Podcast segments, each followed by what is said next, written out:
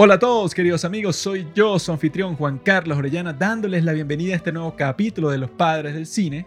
Un capítulo muy importante y muy interesante porque se convertirá en el capítulo definitivo en lo que respecta a las películas de Corea del Sur.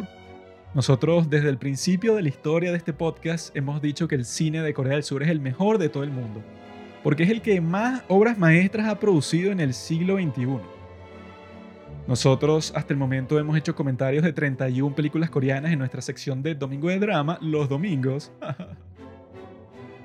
y nosotros llegamos a la conclusión de que hay tantas obras maestras en la producción de ese cine que no tenemos más opción sino que decir que es el mejor cine del mundo porque cada nueva película coreana que vemos nos deja anonadados, en shock de los buenas que son. Por eso es que el día de hoy queríamos sacar este episodio para ya dejar totalmente claro cuáles son nuestras preferidas, cuáles pensamos que son las mejores de toda la historia y al mismo tiempo para anunciar que ya no vamos a estar sacando domingo de drama de películas, porque ya hemos agotado con esas 31 películas como que las más destacadas de todas las películas coreanas, porque deben existir más que no conocemos, pero bueno, se estrenan en festivales o no están disponibles en todas partes del mundo. Así que bueno, con el tiempo las vamos a ir descubriendo y cuando descubramos una obra maestra la sacamos. Pero lo que hemos estado haciendo hasta el día de hoy, que estamos llenando el espacio entre serie coreana y serie coreana que vemos, hay como tres o cuatro domingos de drama que son sobre películas coreanas. Ya vamos a dejar de hacer eso porque nos hemos encontrado haciendo domingos de drama con películas coreanas que no nos gustaron para nada, pero lo hicimos porque, bueno, como que para mantener la consistencia en esa publicación de contenido, como por ejemplo con Tuning for Love o con Love and Leashes, que son películas que no nos parecieron sobresalientes en ningún sentido y ni siquiera lo suficientemente malas para uno decir que, ah, bueno, no, no podemos burlar, puede ser chistoso, divertido, no, pues, o sea, son películas normales, decentes, que no vale la pena mucho conversar de ellas porque no hay mucho de qué hablar. Por lo tanto, en este capítulo estamos sellando esa sección del podcast. Obviamente vamos a continuar con las series coreanas, con los dramas coreanos, porque nos faltan muchísimos por ver. Muchísimos, y los clásicos y tal, igual. Pero las películas coreanas ya creo que las hemos agotado, mis amigos, también porque se ven mucho más rápido que los dramas, ¿no? El día de hoy, cada uno, cada miembro de los padres del cine, que son uno más uno igual dos, Pablo escogió Oldboy, que obviamente es una grandiosísima película.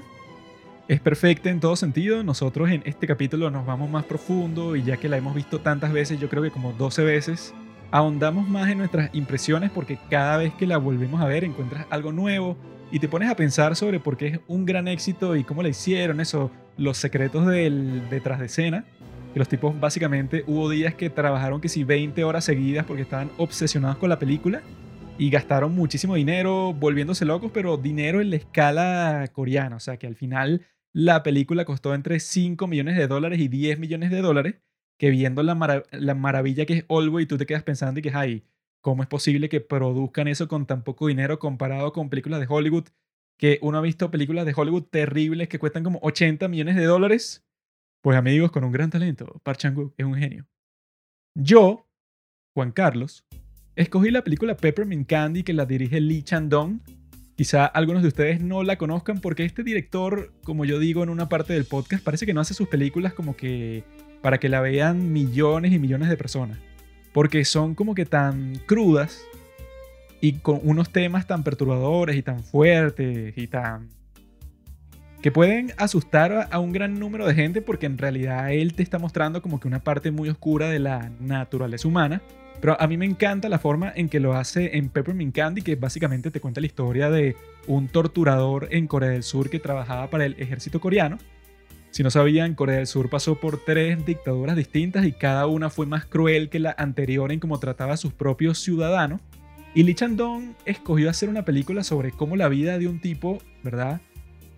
Se destruye completamente a través de la violencia, la tortura, destruyendo la vida de los demás que están a su alrededor hasta que él está totalmente destruido. Es una película verdaderamente conmovedora y al mismo tiempo el personaje es patético.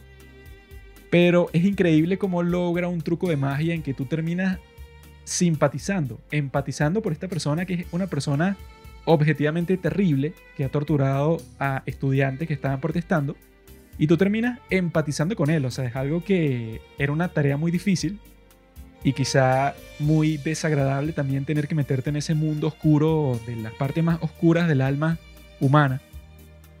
Y por eso la escogí porque me encantó y porque también me interesa mucho la historia de Corea. En este capítulo yo hablo sobre la biografía de Kim De-chun, su autobiografía que me he estado leyendo y que me parece genial, porque el tipo lo conocen como el Nelson Mandela de Corea y bueno, se ganó ese nombre a través de una serie de sufrimientos que la mayoría de nosotros no pueden ni imaginarse hasta que llegó a ser presidente de Corea. Qué increíble, ¿no? A mí me pareció increíble. Amigos, en la descripción de este capítulo tienen los time codes por si no quieren escuchar las más de tres horas que dura este capítulo, si no tienen tiempo para eso, porque son gente ocupada y exitosa que anda todo el día uh, ganando dinero, trabajando, haciendo yoga, fitness, no sé, todas las cosas productivas que uno puede hacer. Así que amigos, tienen los códigos de tiempo en la descripción en donde yo digo y que, ah, bueno, de este minuto a este minuto se habló de tal, de tal acá, tal, chan, chan, chan. Si solo quieren ver Allway, porque solo vieron Allway, bueno, pagarlo. Si quieren escuchar solo Peppermint Candy porque la vieron, que eso pues, o sea, que no está como que en servicios de streaming. Por eso digo que lo más probable es que la mayoría de la gente no la vea porque el día de hoy casi todo el mundo, yo mismo, la mayoría de películas que veo son de streaming. Entonces, Está en torrents. Si no saben descargar torrents, amigos, es muy fácil. Lo buscan en internet cómo descargar torrents y lo aprenden en 3 segundos y medio. Así que, amigos, como están aquí, ustedes deben disfrutar del contenido coreano, de la cultura coreana, de la comida coreana, de las mujeres coreanas como yo lo disfruto. Así que, bueno, te mando un high five. O sea, te choco la mano así. A distancia porque tenemos los mismos intereses. Qué loco. Uh, compartamos este mundo nos sentimos como uno en este cosmos tan inmenso y bueno, ya saben, amigos, sean felices para siempre.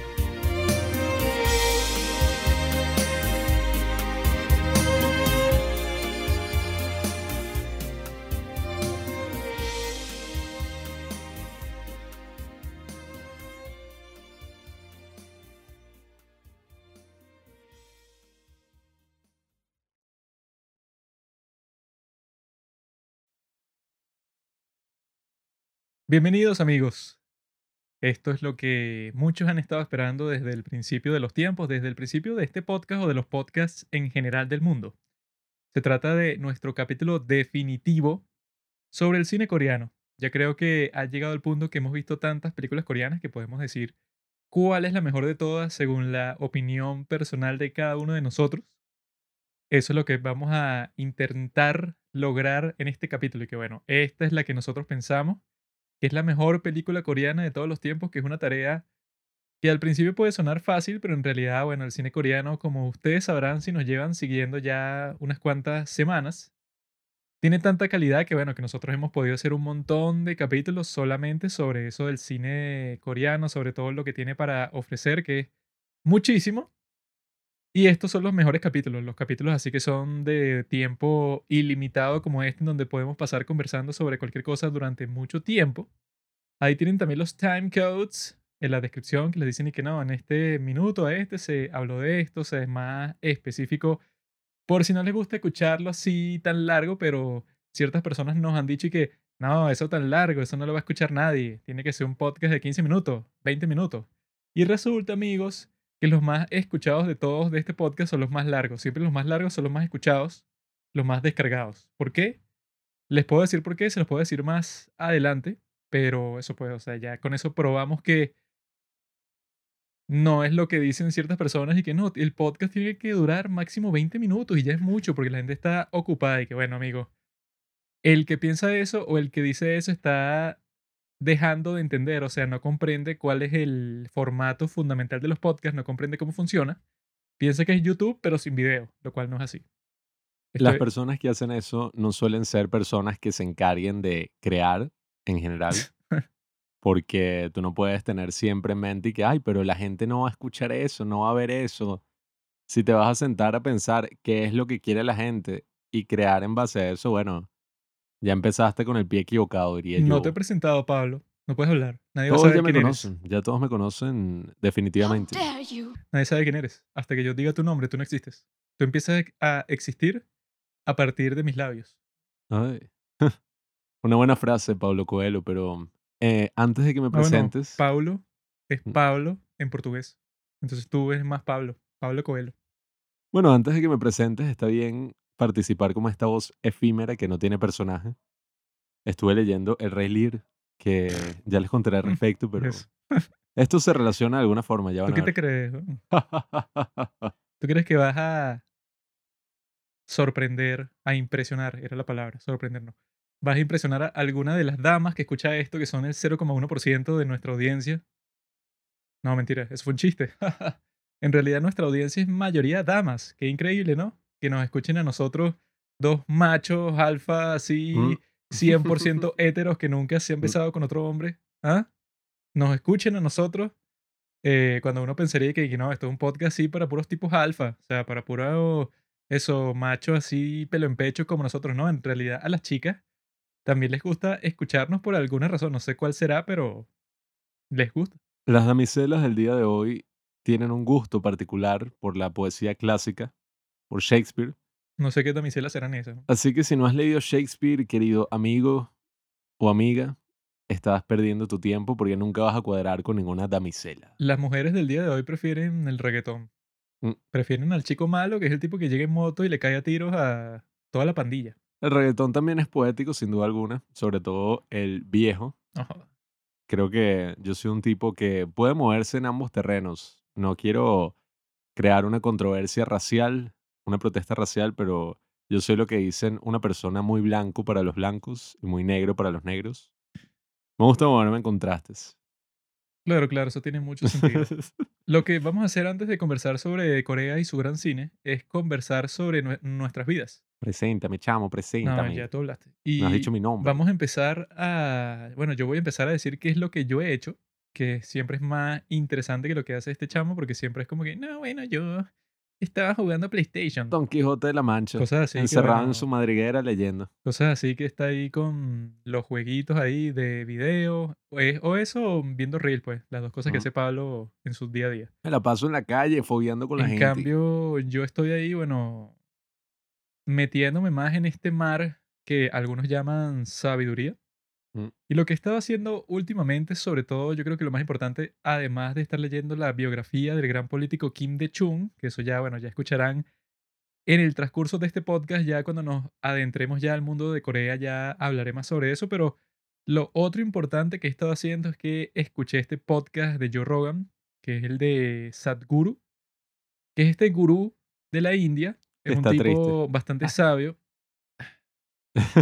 Es un tipo bastante sabio que, bueno, se puso a conversar con Joe Rogan por tres horas y el tipo, bueno, le dijo como que todas las cosas sabias que yo he escuchado en mi vida condensadas en esas tres horas, el tipo le dijo todo lo que yo estaba y que coño, o sea, cosas sobre la vida, cosas sobre cómo ser una persona valiosa, como cómo vivir tu vida, un montón de cosas que conversó con Joe Rogan de todo tipo, pues, o sea, él tiene como que esta teoría que no es de él, pues, o sea, es más como que esta sabiduría milenaria del mundo, en la cual lo que dice él en su libro que se llama Ingeniería Interna, el tipo lo que dice es que, ok, según la sabiduría milenaria del hinduismo, no sé, pues, o sea, de estas religiones súper antiguas, existen como que ciertas tecnologías, ¿verdad? Que hacen que tú, ¿verdad? Solamente en tu estado nat- natural del cuerpo, pues, o sea, sin necesitar como que un químico alternativo, tú estés como que en un estado de éxtasis constante, porque él describe al principio del libro y que cuál fue la experiencia que lo llevó a él como que a comprender, no sé, como que las dimensiones más altas de la sabiduría del mundo. Él dice que él cuando él tenía 20 25 años estaba en una montaña, así como que viendo el atardecer y tal, entonces él tuvo como que un momento en donde su yo, o sea, su ego como que desapareció y entonces él como que sintió que era parte esencial de todo el cosmos y que él se sentía parte, pero de todo lo que estaba presenciando, pues, o sea, que su ser era como que la, la piedra en donde estaba sentado y su ser al mismo tiempo también era la, la montaña y el cielo, o sea, como que todo estaba con- conectado y eso fue lo que le hizo darse cuenta a él que en realidad el mundo es así, pues, o sea, que todo lo que tú haces en tu vida está conectado, o sea, él uno de los ejemplos más, más centrales que da es que eso, si, si tú piensas que si en un árbol, ¿verdad? El árbol eh, saca de su cuerpo, el árbol saca el oxígeno que tú respiras, ¿no? Y tú cuando respiras el oxígeno, tú sueltas dióxido de carbono, que eso mismo entra en el árbol y con el proceso de la fotosíntesis es que él saca el oxígeno. O sea, es como que una retroalimentación constante que pasa contigo, que eres un ser vivo, o sea, tú eres como un árbol y tú andas en esa retroalimentación constante no solo con el árbol, sino con todo lo que existe en el mundo. Entonces él dice que lo principal de ese libro es que, bueno, que existen estas técnicas del yoga que tienen miles de miles de años, que supuestamente si tú las pones en práctica, son como que lo que te puede permitir entrar a esos estadios de la realidad. O sea, como Ya, que, pero ¿por qué fue que él se sintió así a los 25 años? como él explica eso, es que él llevaba toda su vida practicando esas técnicas, pues, o sea, que él como Mm, es de la India, esas técnicas no es que son algo como las, las percibe uno, que son que, bueno, que te las enseñan y que tú las descubres así como que algo bastante extranjero, pues, o sea, que tú dices, y que, bueno, ¿qué es esto? Pues todas estas prácticas. Sino que en la India, bueno, el tipo conocía como que a un montón de sabios, de viejos, que, bueno, que se lo enseñaron a él cuando tenía, que si 10 años, después 12 años, él estuvo en ese estudio un montón de tiempo y estuvo leyendo toda clase de cosas. Y él ya a los 25 años, eso pues, o sea, sin, sin pensarlo mucho, pues, él dice que no fue como que, no sé, que él no estaba en un viaje de la iluminación del mundo, él no estaba buscando la gran sabiduría cuando le pasó eso, sino que él dijo que eso fue como que un golpe de suerte, pero que al mismo tiempo él se estuvo preparando toda su vida con todas las técnicas que le enseña en ese libro, que yo creo que lo bueno de eso, ¿verdad? O sea, que no son técnicas así que, que no, un gran misterio como te venden en proyectos así, pues en libros así como el que, secreto. sí, o sea, ese era el que estaba pensando y que el secreto y que. Platón, Da Vinci lo sabían, el secreto. Esto es algo que cuando lo leas aquí, nadie más lo sabe, solo yo, o sea, que yo no- ni sé qué coño es, porque el punto de ese negocio es que se mantenga completamente misterioso, sino que el tipo te dice desde el principio, y eso, pues, o sea, te lo dice un montón de veces en el libro que a- al principio es como que una parte teórica de todo lo que él piensa sobre la existencia, pues, o sea, es un libro completamente filosófico y místico y eso. Y después te dice que, ah, bueno, yo en cada capítulo te voy a dar un sadhana, que es como que la práctica que tú vas a hacer para conectarte más con el cosmos, porque el yoga, o sea, la palabra yoga significa unión. Entonces él siempre te está diciendo y que, bueno, esto no es como que una religión, que yo te estoy diciendo que no, que tú tienes que creer en el, en el ser X, sino que tú no tienes que confiar en nada, pues, o sea, todo esto es para que tú lo pongas en práctica, para que tú en este contexto eres tanto el experimentador como el objeto que se está experimentando, porque para él lo principal es la conciencia, pues, o sea, que tú dejes de vivir de una forma que siempre estás respondiendo a todo lo que te rodea, pero compulsivamente, pues, o sea, que tú no piensas y que, ah, bueno, voy a reaccionar de esta forma, por esta razón, sino que tú como que te dejas guiar por tus instintos, pero cuando tus in- instintos están fuera de su hábitat natural, como es nuestro caso el día de hoy, en donde, bueno, nadie vive así que si como cazador, recolector, como vivimos, pues, o sea, los seres humanos por cientos de miles de años, sino que el día de hoy es, es que, bueno, o sea, nosotros estamos como que en un ambiente to- totalmente ajeno a cómo fueron las cosas por miles y miles de años. Entonces todas estas técnicas que le enseña son como que para que tú aprendas, pues, eh, cómo relacionarte otra vez con todo el cosmos. Bueno, es que, disculpa, dicen que mm, estaba escuchando un podcast sobre eso hace poco y dicen que, bueno, precisamente el estrés, eh, no sé si la depresión, pero muchas de estas causas, o bueno, muchas de estas cosas psicológicas que nos afectan el día de hoy están construidas para un ambiente que obviamente no tiene nada que ver con un tipo en su oficina. Que si todo esto del estrés, que entres en lo que llaman fight or flight, es y que, bueno, es algo súper beneficioso si estás enfrentándote a un depredador. No si, no sé, alguien en el tráfico se, ¿sabes? Este, se colió, Bueno, es que él dice con respecto a eso que, y que tu cuerpo, ¿verdad? Es como que, bueno, el aparato tecnológico creado por la naturaleza como que más maravilloso de todos los que existen porque es capaz de hacer un montón de procesos que uno ni siquiera está consciente de lo que está haciendo, ¿no? Yo en este momento me estoy tomando una cerveza, ¿no? Entonces el ejemplo que él pone es que cuando tú tomas cualquier cosa, en este caso la cerveza, se hace parte de ti, pues, o sea, resulta un proceso mágico que tú no tienes la más mínima idea cómo funciona, pues, o sea, un proceso químico eh, con mil factores que juegan un papel importante ahí que tú no tienes la más mínima idea de cómo funciona, sin, sin embargo, ese químico se vuelve parte de ti.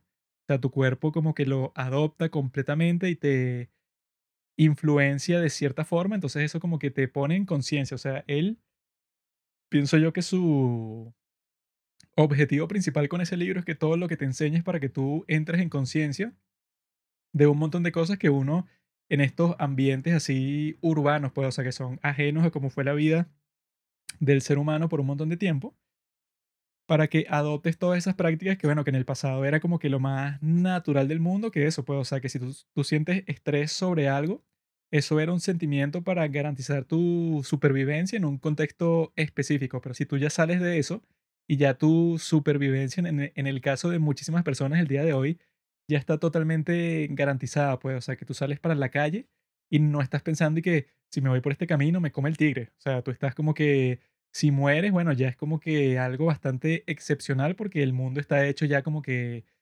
tomando en cuenta la seguridad de todas las personas que viven en el sitio, pues no sé, tienes que decir la policía. Por la gran mayoría de la historia humana no existía ninguna policía, sino que si te están matando, bueno, depende de que tú te defiendas contra la persona que te quiere hacer daño. Tú no puedes llamar a nadie para que te salve. En ese sentido también me imagino que mm, si bien ayuda muchísimo para nuestra supervivencia, imagínate ahora los problemas un poco más complejos con los que se están lidiando, ¿no? Gente que piensa que su supervivencia depende de un trabajo a largo plazo y de una crisis económica que está transcurriendo en los próximos cinco años y no sé, como que vea este problema súper complejo de una forma así muy estresante, muy como si fuera un depredador, pero un depredador, bueno, imbatible. Sí, bueno, eso es parte de lo que él dice, pues, o sea, que el día de hoy, todas las capacidades que tiene el cuerpo, eh, eso cuando tú lo alineas con todo el cosmos, él explica que ese es el propósito principal del yoga, es que tú te des cuenta que si realizas esta serie de prácticas, que para ponerles un ejemplo de esas prácticas que yo te las mostré a ti, pues que son como que eso, pues tú te sientas en un sitio con la espalda, con la columna completamente erecta, ¿verdad? Estás en un sitio así como por cinco minutos tratando de eso, pues, o sea, de prestar atención, pues, o sea, tú estás sentado derecho, o sea, still, o sea, porque yo me lo estoy leyendo en inglés, ¿no? Entonces es lo que te está mostrando es que tú estás sentado de esa forma, entonces tú haces que tu atención imite esa posición porque eso, pues, que, que, se quede como que tranquila, que no estés pensando en mil cosas o que no estés eh, queriendo hacer otra cosa inmediatamente después de eso, que no estés pensando en mil millones de cosas al, al mismo tiempo, que intentes mantenerte concentrado, que no te distraigas así. Porque una de las cosas esenciales que te enseñan todas esas prácticas, que otras son y que, bueno, tres veces al día presta atención a uno de los procesos básicos que hace tu cuerpo constantemente, de los que depende tu vida, o sea, que son la respiración, los latidos de tu corazón, tu pulso, y que presta atención a eso, no sé, como por 11 minutos, creo que son, tres veces al día, para que tú entres en contacto con eso que uno toma por sentado todo el tiempo, él también lo dice en, cuanto a la comida, que es como que, bueno, si tú no comes por dos días, ponte, no vas a poder pensar en más nada sino en comida constantemente, pues, o sea, es algo esencial que como la mayoría del tiempo uno tiene como que la próxima comida garantizada, tú no estás pensando que, ok, si yo no tuviera esto, fuera como que súper terrible, pues, o sea, yo no pudiera estar pensando sobre más nada, sobre trabajo o sobre cualquier tarea que tengas, no puedes porque estás y que, bueno, tengo tanta hambre que estás buscando es como sobrevivir, ¿no? Entonces, te da como que ese enfoque que yo lo veo bastante distinto a los de estos tipos, los estoicos. Ya, pero tú lo has practicado en este tiempo de lectura. Ese es todo el punto del libro. O sea, que te dicen que, bueno, que si no lo haces así. ¿Y lo has hecho? Coño, no te estoy diciendo que es el punto del libro. Si no lo haces, no tiene mucha lógica. Sí, chamo, entonces sí lo has hecho. Pero bueno, es que eso de la meditación en sí es un tema interesante porque mm, Tampoco quiero decir que ya estaba muy metido en toda esa movida así y tal. Y bueno, eh, obviamente no he visto, no he escuchado el podcast de Joe Rogan ni he leído este libro como tú. Pero algunas de esas cosas, no sé, se me parecen un poco mm, a varias cosas que nombraban en esta aplicación llamada Headspace. La aplicación era muy interesante, el problema es que era paga, entonces yo lo que hice fue que me descargué todo gratis y era como una playlist gigantesca. Eso es para normies, bro. Pero no, en verdad te dan muchos ejercicios. Bueno, justamente el que tú estás diciendo te daban ese. Que Eric, bueno, te vas a sentar en una habitación usualmente oscura, así, recto, pues, con la espalda, puede ser apoyada, derecha, no sé. Y vas a tratar de... Ellos daban esta metáfora que era como... Y te ponías unos dibujos animados, pero bueno, era como que...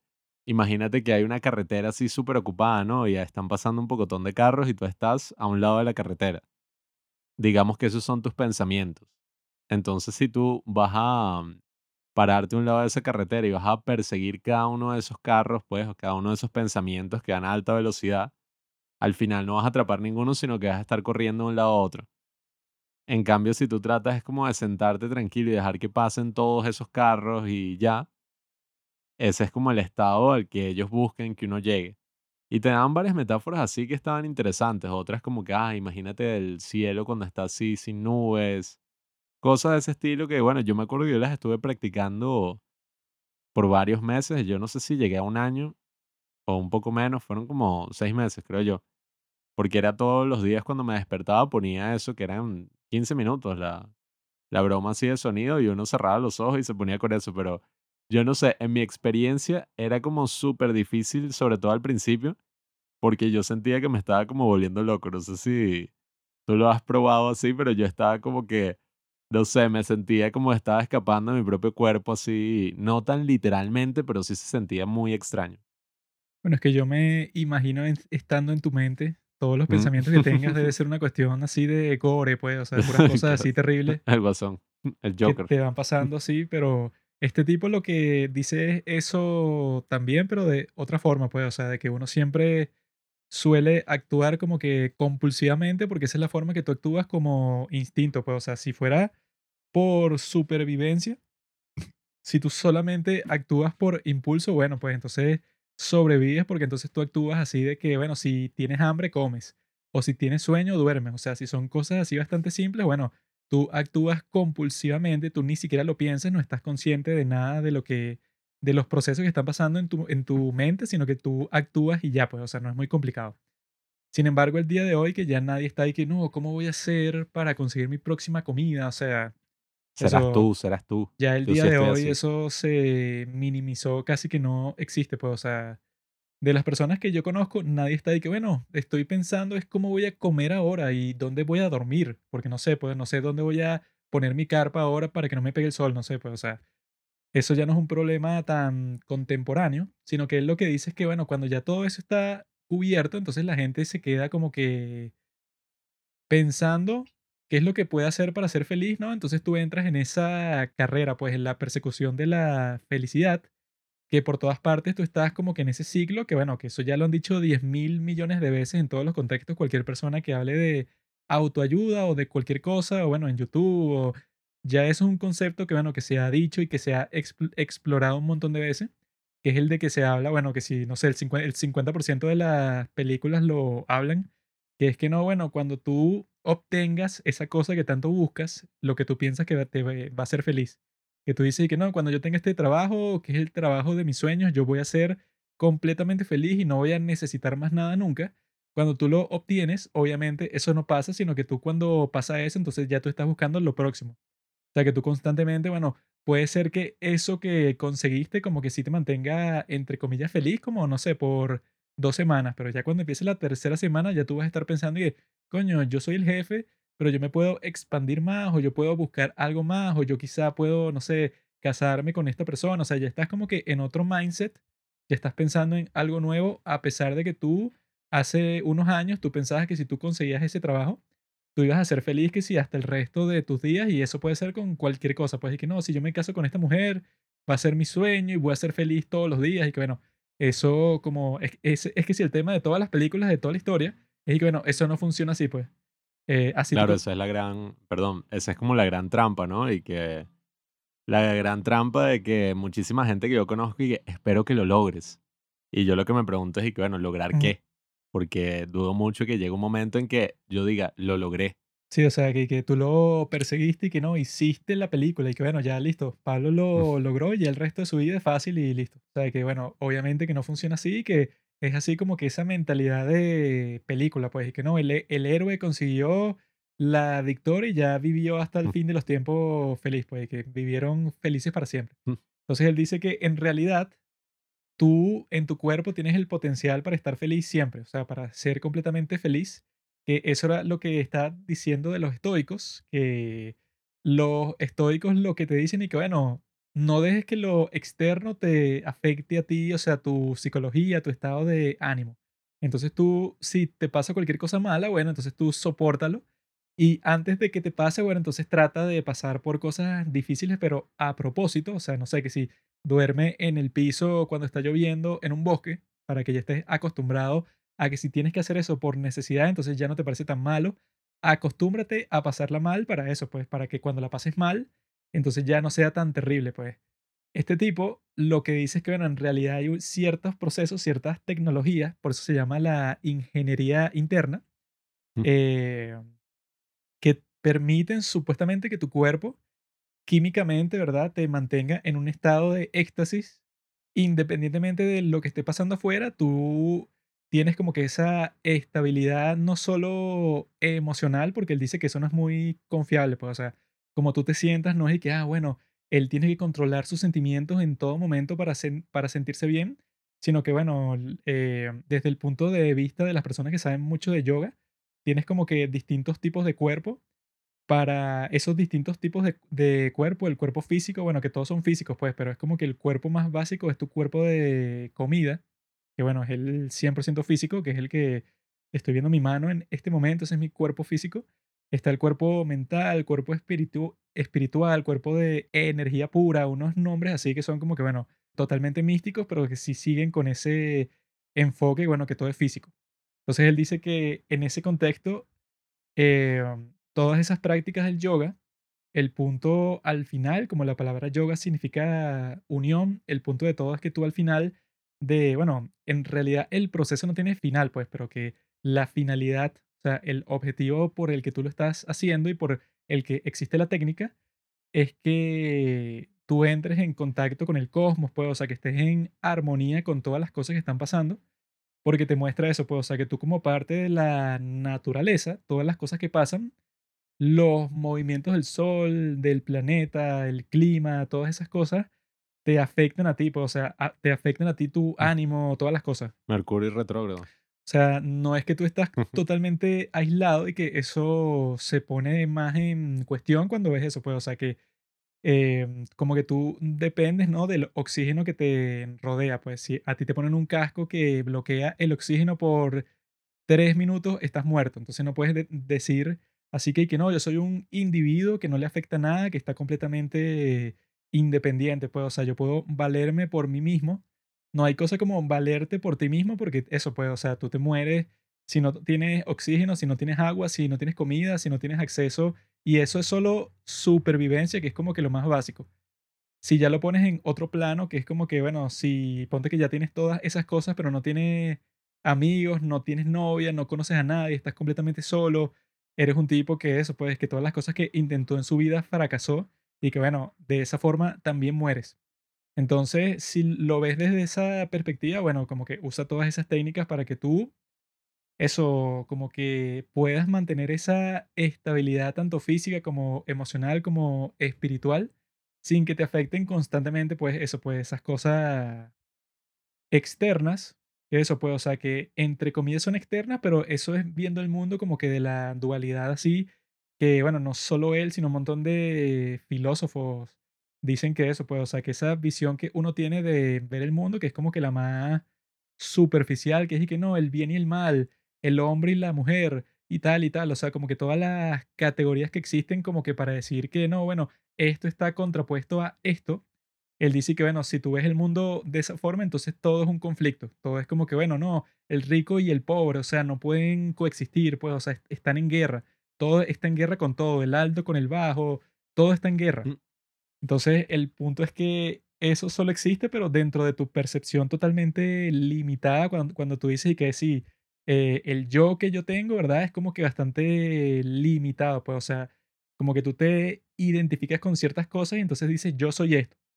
Y eso hace que tú como que dejes de pensar en todas las otras posibilidades que tú pudieras tener y que él dice que el ser humano siempre está en esa contradicción, que tú pones límites, pones muros pero al mismo tiempo tu, tu cuerpo, pues, o sea, como que tu voluntad siempre está queriendo expandirse porque tú nunca estás contento con nada. Pues, o sea, tú pones el muro, tú dices y que, bueno, hasta aquí llegué y estoy contento, pero como a los dos meses ya dices y que, bueno, ya quiero poner este muro mucho más alto. O sea, ya quiero ser una persona, no sé, que tenga que sí mucho más dinero. Entonces, viendo todo eso, yo creo que, bueno, voy a seguir con ese proceso de leer ese libro y ver qué tal. Pero lo fino es eso, pues, o sea, que es algo que, quiero conversar para mi próxima recomendación, que es que cuando salió este capítulo del podcast, habían un montón de personas en el subreddit de Joe Rogan y en YouTube también, que lo que decían y que este tipo es el líder de un culto y él manipula a todas las personas y le dicen lo que quieren escuchar para que la gente le caiga bien y entonces el tipo en realidad te quiere manipular y quiere que tú pienses un montón de cosas, eso pues, por unos cuentos que él te dice, así pues, de lo más cínico del mundo. Incluso unos comentarios que vi así de un tipo que decía que no, las cosas que dice este tipo son cosas de sentido común que todo el mundo sabe, que no necesitas que un tipo así te diga, porque tú en realidad eso pues, y que ya se sabe que si tú, no sé, haces ejercicio, comes bien, tienes amigos y no sé, ponte, tienes un buen trabajo, ya vas a ser feliz, sí o sí, ¿no? O sea, el tipo como que resumió eso, pues, y que no, si todo el mundo sigue estas, estas cuatro cosas que yo estoy diciendo, ya no es necesario ni la religión ni cualquier otra cosa que te trate de, no sé, de dar como que unas enseñanzas más profundas, porque ya la ciencia como que descubrió que estas son las cosas que hacen a una persona feliz y contenta. Y está ahí que, bueno, sí, bueno, la vida es tan simple así, y que decían que el tipo que, no, es que él te está diciendo todas estas cosas para hipnotizarte, entonces que tú entres en su organización como voluntario, porque así no te paga, un montón de cosas de ese estilo, cuando él en el libro dice eso como un montón de veces y que bueno, esto en realidad nadie está obligado a practicarlo. Si a ti no te funciona, pues no lo hagas. Yo no te estoy pidiendo que tú aceptes nada porque yo lo digo. Yo no estoy diciendo que yo soy un profeta ni que soy Dios en la tierra, sino que todas las cosas que yo hago están al alcance de cualquiera y el punto del yogi o del gurú, o sea que deben existir diferencias, pero yo no las conozco. El punto es que es como que el maestro de, este, de estas técnicas el tipo, bueno, como que te trata de que tú llegues a su nivel. O sea, que no el, el, tipo no está diciendo que es como que Jesucristo, el tipo que solo él te puede enseñar lo que sabe. Pero eso es como que raro esa reacción que vi, ¿verdad? De todo un montón de gente diciendo que este es un charlatán, solo quiere dinero y eso. Y yo creo que sobre eso va a ser mi próxima recomendación porque es como que un montón de gente que piensa que no, bueno, ya todo se resolvió, o sea, ya todos los problemas gracias a la ciencia, que es la nueva religión, ya no hay necesidad de, no sé, de un diálogo sobre el significado de la vida o por qué piensas que esta persona, porque eres infeliz, ah, bueno, eso es fácil, porque no eres mm. exitoso, por tal y tal cosa. como el video ese que vimos y que te tengo la clave de ah, la vida y que el finanzas, salud y amistad. Sí, era un montón de gente que no, es que ya la ciencia determinó lo que te hace feliz. Y yo dije, bueno, ok, si eso fuera verdad, entonces la vida fuera mucho más simple de lo que parece. Y en realidad no es así porque el punto, bueno, y no lo tiene que decir él, pues, sino que eso está en todas partes y en las películas y en la vida real, en todo. Eso, pues, tú ves la historia del tipo que es rico y es famoso y todo, y es un miserable y después se suicida. Mm. No sé, que si Kurt Cobain. Entonces tú dices, y que bueno, ¿cómo es eso posible? Porque la vida no es tan simple, pues, y que no, claro, si ya, ya, ya tiene dinero y fama, entonces tú no puedes estar triste nunca. Bueno, no sé si Kurt Cobain sea el mejor ejemplo porque casi que todo su flow era que el tipo estaba triste. Pero sí, yo creo que, mm, bueno, en verdad no sé mucho sobre el tema porque no, como te digo, ni siquiera lo he leído ni he visto el podcast, pero entiendo que quizás la gente esté así porque usualmente cuando los seres humanos nos volvemos figuras así y hablamos de todas estas ideas y de lo otro, bueno, eso da muchos excesos, como hemos visto el documental este que estuvo cool, ¿cómo es? Wild Wild Country, que era que sí, Osho, y el tipo era básicamente un gángster, un gángster ahí religioso, y bueno, nosotros también sabemos de todos estos cuentos de la cienciología, todo eso. Pero bueno, no sé, al final lo que tiene valor en sí son las ideas, no tanto quién es el que le está diciendo y todas esas cosas ahí, no hay que dejarse manipular por eso. Eso era lo que decía la gente razonable de los comentarios, que fue que, ok, el tipo puede decir lo que, lo que quiera y ponte que el tipo en realidad sí sea un estafador, manipulador, líder de un culto, etcétera, ¿no? Y que bueno, tú como persona independiente y responsable, tú puedes decir, me gustó esto que dijo sobre tal cosa. Y así el tipo sea, no sé, un monstruo, que no lo es, porque eso, todo lo que decían en los, los comentarios eran como que puros rumores, o sea, no Mm, tenían pruebas de nada de lo que lo mm, estaban acusando. Juanqui, no lo defiendas. Eh, o sea, ponte que el tipo sea un súper desgraciado y que bueno, si yo soy un tipo pensante, yo veo que coño, me gustó lo que dijo sobre, no sé, sobre la rutina diaria del Buda, no sé, como que me, me gustaría hacer algo así. Y tú, solo porque te guste eso, tú no tienes que estar y que ahora es mi líder, ahora yo voy a seguir Sí, todo lo que él diga. O yo sea, creo que al final muchísimas cosas tienen su valor incluso entre las distintas religiones.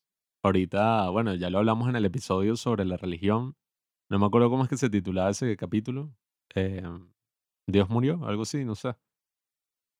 Pero ahí hablamos de que al final todos en sí sí creemos en cosas distintas. Así tú seas el tipo más ateo del mundo. Tienes varias, varias cosas en las que a juro tienes que creer para poder, no sé, sobrevivir, pienso yo. Y yo no sé, yo creo que todas esas ideas que tienen estas religiones y tal, nunca están desprovistas de valor en sí. ¿Sabes? Como que sea el judaísmo, sea el cristianismo, sea el budismo, siempre existe un valor ahí que atrae a muchísimas millones de personas alrededor del mundo. Y creo que no es algo que uno pueda como que, ¿sabes? Desechar así, que sí, sí, puros tipos locos. Y que no, eso es un fanatismo, un culto, tal, y que sobre eso es lo que quiero eh, conversar en mi próxima recomendación, porque eso, he visto como 10.000 comentarios y gente también que lo dice, pues, en la vida real, de que no, bueno, ya en este estado que hemos llegado de la sociedad y de la tecnología y de todo esto, entonces ya no es necesario el cuento de hadas de mm, que no, que eh, Jesús vino y tal y le enseñó como que toda esta supuesta sabiduría a sus discípulos, cuando eso en realidad es pura estupidez, eso es como que una cosa instintiva que no necesitas que nadie te enseñe, cuando en realidad es y que bueno, mm, hasta hace, no sé, digamos, 200, 300 años, todas las sociedades en todo el mundo se formaban alrededor de una concepción religiosa. Todas. Todas era como que, bueno, existe el líder religioso que tiene mucho poder y que está al lado del monarca y, bueno, está justificado, está fundamentado en el deseo de que no, que Dios fue el que lo puso ahí porque Él es el que tiene que ser el líder de todo este pueblo. Eso pasaba en todas partes del mundo y en ciertas partes pasa hasta el día de hoy. Es lo que dicen de el, conceptos el secularizados. Papa sigue existiendo, pues, y que en muchas partes del mundo sigue siendo como que, bueno, la religión es parte importante de la vida de un montón de personas. Y es como que, bueno, eso es la actitud más fácil del mundo de tener, ser un cínico, pues, o sea, de que tú digas y que no, bueno, en realidad yo solo creo en la ciencia yo, y yo no tengo fe en nada. Yo soy Mm. un tipo que todas las cosas que dice las investigó y todo es confiable y todo es como que demostrable, cuando en realidad es que, bueno, obviamente que no es así, pues, o sea, si tú estás cortando, pues estás ignorando una gran parte de la realidad de millones de, de personas, no solo hoy, sino en toda la historia del mundo, es como que, bueno, ¿qué te crees? Bueno, o sea, ¿qué vas a saber tú de eso? Yo creo, ¿verdad? Creo, porque tampoco es que he reflexionado a cabalidad, o al menos por muchísimos años sobre este tema, pero yo creo que esa es como una parte de cada uno de nosotros, es una parte que no podemos nada más descuidar y desechar, y que si decimos y que no, bueno, es que ajá, nada de eso tiene importancia, seguramente, pienso yo, es que lo estamos reemplazando por otra creencia. por una creencia de que si hacemos X, no sé, si hacemos esto, esto y esto, vamos a llegar a un estado pleno de felicidad, de que el dinero es lo que nos va a dar la salvación, de que nuestro Dios es, no sé, que, qué sé yo, ser ricos y famosos. Creo que, no sé, he visto muchísima gente y bueno, es interesante, es interesante todo esto de la felicidad y, y esos conceptos. Eso es lo que dice Sadhguru al principio de este libro, es que si tú crees que no, que si tú consigues un buen trabajo, ese que estás soñando, o si tú estás con esta mujer de tus Mm, sueños, o si tú logras eso, pues, o sea, cualquier, cualquiera que sea el objetivo que tienes en tu mente, si tú piensas que eso te va a traer felicidad, entonces, bueno, como que este libro no es para ti. O sea, si tú estás pensando que no, que solo te hace falta una cosita. O sea, como que no, si yo llego a esto, si yo logro este objetivo que tengo planteado, entonces ya yo sé que yo voy a ser feliz por el resto de los tiempos y que, bueno, tienes que salir de ese enfoque mental porque eso nunca es así. Y que no es que tú tengas que probarlo por ti mismo, porque todas las personas en la historia eh, han pasado por eso, pues han pasado porque tú crees y que no, eso, si yo me caso con esta mujer, yo voy a ser feliz hasta el fin de los tiempos, pero tú en realidad no sabes nada sobre el futuro. O sea, tú puedes decir que, ah, ok, yo quiero que esto suceda, pero nunca va a suceder como tú lo tienes en tu cabeza,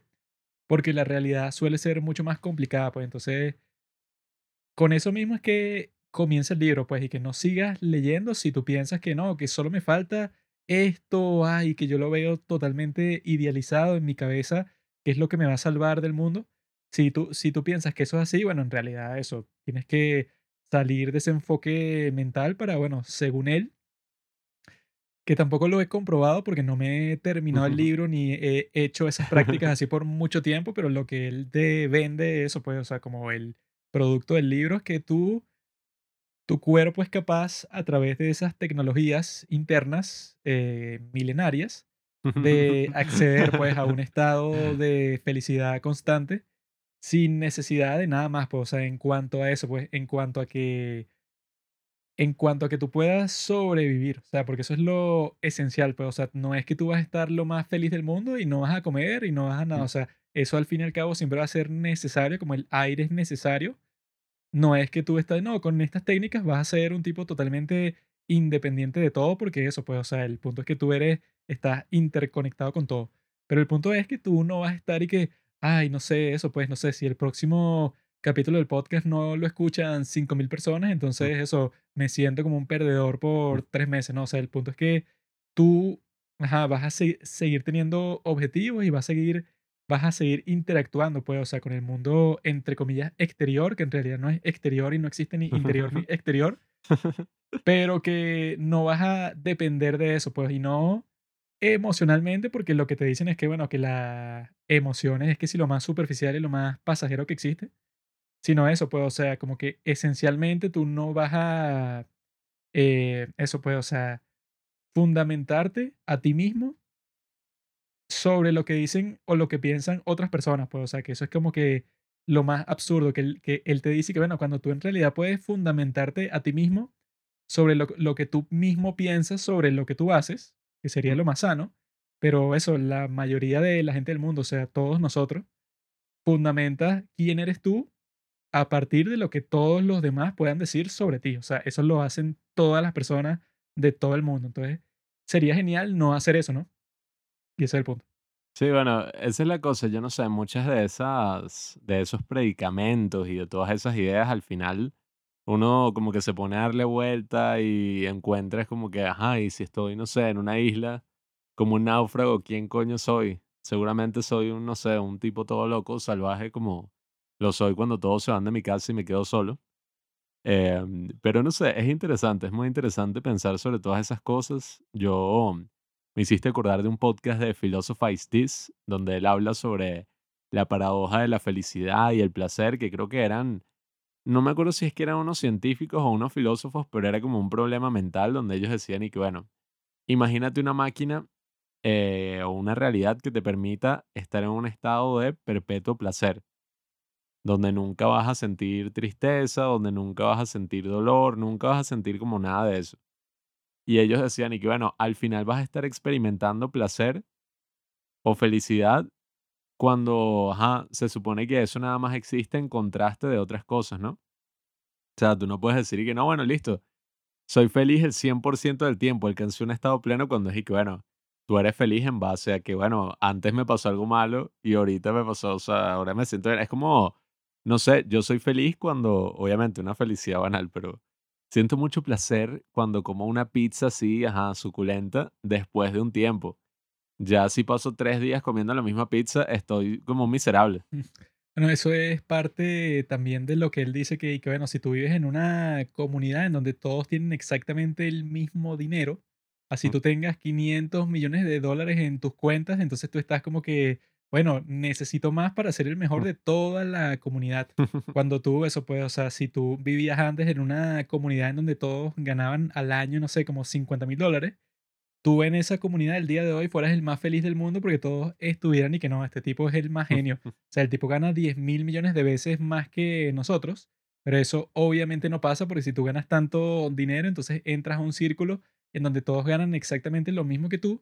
Entonces ya ese éxtasis que tú sentiste cuando te saliste de ese vecindario en donde tú estabas, porque ahora tienes mucho más dinero que toda la gente que tú conocías, ese éxtasis desapareció y tus nuevos deseos y que no, entonces yo tengo que ganar billones, o sea, ya no son millones, sino que yo quiero estar por encima de todos los demás porque eso fue lo que me causó felicidad al principio. Entonces, es que bueno, si tú vas a permitir que eso sea el fundamento de tu felicidad, entonces nunca vas a alcanzar nada porque vas a estar persiguiendo algo todo el tiempo y que no, hasta que tú seas el más rico del mundo. Lo cual, bueno, yo creo que así tú seas el más rico del mundo, vas a tener otra carencia distinta en la cual eso, pues, no sé, que "Ay, ya no encuentro nadie con el cual identificarme porque tengo más dinero de todas las personas que yo conocía antes. Me siento muy solo en la cima. Sí, o sea, te vas a sentir solo porque solo tú estás en la cima. Claro, ¿cuál es el tope? ¿Cuál es el punto en que tú dices que es suficiente? Pero, bueno, Juanqui, querido Juanqui, en mi caso, ¿verdad? No he estado metido en esas ideas trascendentales, sino que estuve leyendo El Rey Lear, que no me le quiero dar de muy pretencioso ni nada. Yo en verdad creo que no he leído suficiente de Shakespeare. A mí me gusta muchísimo el teatro y he estado en varios talleres de teatro y todo esto, pero nunca me he podido adentrar correctamente, eh, no sé, a leer las obras de Shakespeare y mucho menos a verla. Creo que nada más hemos visto una, ¿no? Una obra completa así de Shakespeare y estaba en italiano, o sea, ni siquiera es que entendíamos lo que estaban diciendo. Igual Shakespeare es un poco difícil. Pero, oye, mm, me pareció muy interesante esa lectura del Rey Lear, porque si a ti te cuesta un poco la lectura o, oye, dices como que, ver, me voy a leer un libro, mm, 500 páginas, no sé cuánto tiempo voy a pasar ahí pegado al libro hasta que lo termine.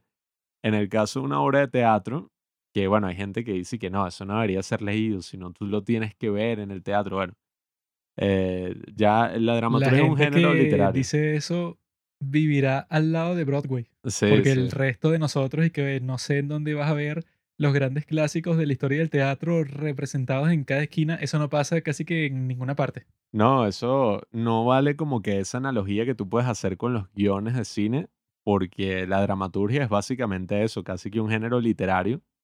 Y hay tantas obras, tantas, no sé, tantos libretos que puedes leer, que en verdad, oye, se hace muy interesante, muy rica la experiencia.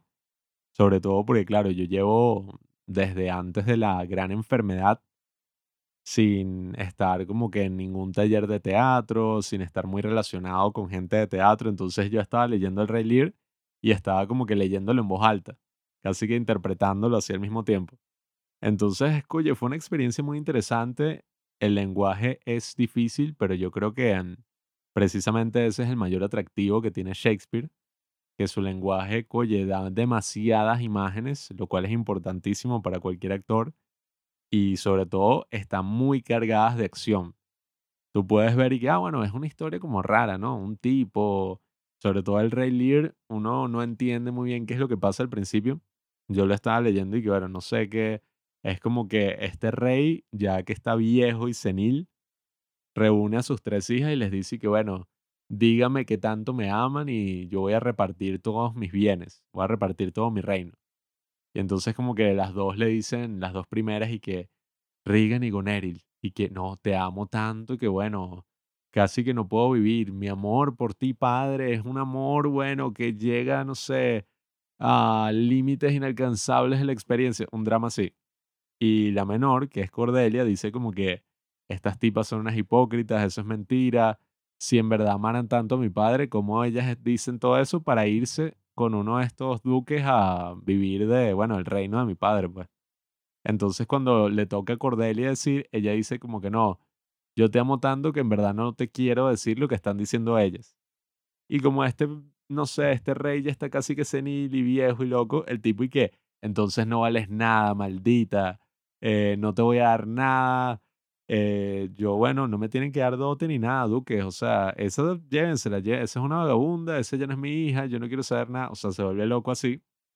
Y bueno, como todas estas tragedias, que al final eso es lo que son tragedias, pasan una serie de eventos que, bueno, hacen que Lear se arrepienta muchísimo de haber hecho esto. O sea, se da cuenta que las hijas, bueno, son unas víboras, son unas locas. No, sí, o sea, que las hijas, tanto los esposos, lo tratan a él como un viejo loco. O sea, Sí, que es como que, bueno, tú nos diste parte de tu reino porque tú ya estás viejo, Mm. entonces tú ya afuera, pues, o sea, tú eres como que un vejestorio que no vale nada. Tú eres un mueble viejo. Sí, es incluso terrible porque él tiene como a 100 caballeros a su disposición y él está como que, bueno, hija, a estas dos, pues yo me quiero ir contigo a vivir, pero bueno, tienes que dejar que me lleve a al menos, no sé, 100 caballeros. Y dije que no, Sí, o sea, te puedes llevar a uno. para protegerme, pues. Sí, que llévate a 5, a uno, todos esos son unos locos. Yo, más bien, mejor vente ya sin nadie.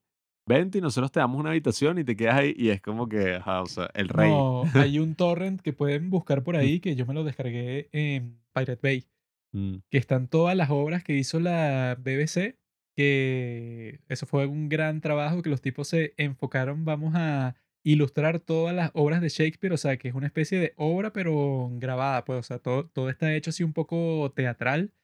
Los actores no son así como que los mejores actores del mundo, los escenarios no son los más realistas del mundo, sino está hecho para que fuera eso, pues es como que una obra de teatro grabada y grabaron todas las obras de Shakespeare y yo me las descargué y son un montón y yo vi esa del Rey Lear y también vi la película en donde el Rey Lear es Anthony Hopkins y bueno, esa es bastante, es bastante buena, pero no es la obra completa porque sería muy larga, pues, pero sí vi la Mm. obra completa de esas de la BBC y la obra de eso, pues, o sea, sí es fino verlo así porque los tipos se enfocaron que, bueno, o sea, como que eso, que como Shakespeare no lo están pasando en todas partes del mundo y si lo están pasando, están pasando que si Hamlet y Romeo y Julieta y listo, pues, o sea, no, no están pasando todas las obras de Shakespeare que fueron decenas de obras que hizo. Sí, bueno, creo que incluso aquí en nuestro país yo nunca he ido, creo que lo han hecho como dos, tres veces. Sí, o sea, consciente, si lo pero- hacen es como que algo súper excepcional, pero no es como Ujú. que algo que todo el mundo tenga acceso.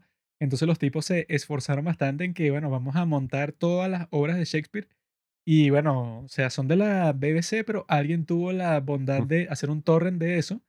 Y yo me lo, de- lo descargué de Pirate Bay y ahí están todas. Pues, o sea, yo vi así la de Ricardo III, vi esa la de Julio César. de Taming of, of the Shrew, esa de Julio César también es bastante buena. Están todas ahí y eso, pues, o sea, lo dejaron como un documento histórico, que es que, bueno, Mm. no importa en, dónde en dónde vivas, está la obra y están los subtítulos en inglés, están metidos en el archivo. Que así estén los subtítulos en inglés y así tú sepas inglés es difícil porque usan un montón de palabras súper antiguas y súper extrañas, pero de todas maneras uno lo entiende, pues, y así, así no lo entiende. Es chévere porque eso, porque los actores no son los grandes actores del mundo, pero son los suficientemente buenos que sí transmiten lo que quieren comunicar, pues. Bueno, es que tú puedes decir que esa es la gran magia del teatro, que irónicamente siendo algo que se basa en el lenguaje, se basa en un guion teatral, aunque bueno, ya poniéndome más experimental, puedo decir que no todas tienen que depender de un libreto, pero ajá.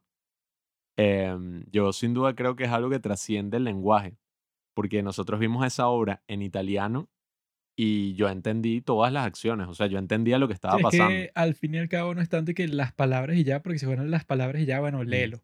Pero Mm. tienen a los actores y tienen a la música y tienen la escenografía y todo eso junto. Bueno, así tú no entiendas muchas palabras de las que están diciendo, como era mi caso cuando las veía en inglés así. Yo digo, ah, bueno, pero yo comprendo el contexto, pues, o sea, ya, ya te dicen que, bueno, una cuestión política en donde este tipo, bueno, en, en el caso de Ricardo III, están matando un montón de gente, así tipo en House of Cards, porque él quiere ser el rey. Entonces él mata a uno por aquí, mata a otro allá. Él siempre está engañando a todo el mundo de la forma más desgraciada y está haciendo como que mil intrigas así de la manera más maquiavélica porque él quiere ser el rey. Entonces tú, bueno, ya con ese contexto, así no entiendas ciertas palabras o ciertas situaciones, bueno, ya con eso es suficiente para tener una buena experiencia con eso. Claro, porque bueno, al final, incluso desde donde se remontan los inicios del teatro, se basa, bueno, en toda esta tradición de gestos, de a veces hasta bailes. Es algo más que uno entiende por, por humanidad misma. O sea, Sí, uno se siente, ve la historia y El te gran actor de teatro no es y que no, es que él dijo las palabras también, o sea, yo Mm, las entendí perfecto. Y bueno, mm. eso lo puede hacer casi que cualquiera. Sí, antes era como que, claro, la persona que declame, así como a Shakespeare o a estos gran actores, y Oh, yo Sí, que te no, veo a bueno, él se ti. lo sabe de memoria Mm, como 100 obras y que bueno, chévere, pero si el tipo eso no expresa con, con el mm. cuerpo o con sus expresiones o con la forma de eso, pues, o sea, que se expresa en el escenario que suele ser mucho más dramática, pues, o sea, mucho más intensa que en el cine. Bueno, y, y como te Si no haces muestra eso bien, como que no tienes mucho efecto ahí. esta de Drive My Car, que de alguna forma me gustó también por ese aspecto del teatro que te muestra a una actriz que es muda. Y, y, oye, eso estuvo muy interesante, como ella actúa así a través de los gestos y de alguna forma se entiende, uno se siente conectado. Creo que no hay que verlo como con tanta extrañeza, sino estar abierto. Yo aprendí eso, bueno, después de estar en un taller súper mega intenso, súper mega show, que era, bueno, todas esas cosas de la meditación y algunas de esas ideas estaban como reflejadas y que, no, nosotros hemos tenido muchos maestros yogi que nos han dado talleres acá, que vienen de todo el mundo. Es una tradición así muy versada en todos estos temas orientales. Y bueno, nada, la experiencia es de... una tradición, como dicen, mm, abrazar árboles. Sí, exacto. La cosa es muy, uno puede decir que es algo muy loco, muy fumado, pero en verdad, bueno, incluso yo recordaba con eso que tú decías, habían varios ejercicios que ellos los llamaban signos. Y entonces era una serie de movimientos repetitivos que hacías como por dos horas o un poquito más así, ta, ta, ta, ta, así. Y, o sea, no movimientos así, y sube el brazo, no, eh, dabas una voltereta, o sea, dabas vueltas aquí y van cambiando, eran como 8 o 10 movimientos y van cambiando como así, eh, ciclo, creo que eran ciclos que le decían ciclo plástico, ciclo tal, y era extraño porque yo como que tampoco hacía tanto drama, si había gente que se ponía a llorar y hacía cosas locas, pero cuando tú ya pasas dos horas y media haciendo estos movimientos así del cuerpo súper exigentes y como que súper técnicos, o sea, que tú no estás como pensando mucho en cada uno, ya llega un momento en que tú te sientes como desconectado de, ¿sabes? Esa pensadera así de que voy a mover el brazo aquí, voy a hacer esto aquí, y ya empiezas como que a sentir más cosas, o sea, ya estás como funcionando ahí en otro plano. Todos los que eran parte de ese curso tienen que ir presos. O No, es bueno. sea, abrazar a los árboles no tiene nada de malo, pues. O sea, yo Mm, lo hago todo el tiempo. mm. Pero ese curso en donde estaba el chamo este, esos son puros hippies, que esos son como los de South Park, como los vagabundos esos, esos tienen que estar todos presos en un calabozo allá en la Agencia de Seguridad Nacional. Cartman. No, pero bueno, nada, esa fue mi experiencia con Rayleigh. em, creo que ya deberíamos pasar, ¿no? A todo el tema de Corea, pero estén atentos a mi recomendación de este lunes, porque ahí voy a recomendar un podcast que descubrí hace poco. Bueno, cuando se publique esto, ya tu recomendación va a ser publicada, genio. No, bueno, pero por eso, o sea, es que yo sé que, ajá, si están escuchando esto, no sé si sean tan fanáticos que escuchan todo lo que publicamos en el podcast. eh, pero bueno, La mía es la que se publica el próximo lunes. La tuya en estos tiempos bueno, ya se publicó. la que se publicó anteayer, espero, estén pendientes ahí porque hablo de otra de las cosas que he estado haciendo recientemente. Bueno, y que Juanqui también ha estado haciendo, pero es un maldito. eh, que es, bueno, todo esto del documental que vamos a estrenar, nuestro primer cortometraje documental Ah, bueno, y los retos que eso trae. sobre eso yo te voy a contar algo que tú no sabes. Yo. Y que, no, eso, eso no se va a estrenar. No, eso no se va a y, ¿Qué? Yo he estado pensando, ¿verdad? Sobre qué es lo que tú necesitarías para hacer una buena película, ¿no? Ujú. Y que en nuestro contexto aquí en esta mierda de nación, en, en Venezuela, hay un montón de gente que yo conozco que es y que no, de la escuela de arte, está haciendo su corto, su cortometraje. O sea que eso yo no estoy de acuerdo que tú con un cortometraje te gradúes de la escuela de arte o de la escuela de cine. O sea que aquí- hay varias escuelas de, de ese tipo y todo el mundo se la pasa haciendo cortometrajes y que bueno, deberías hacer una película, ¿no?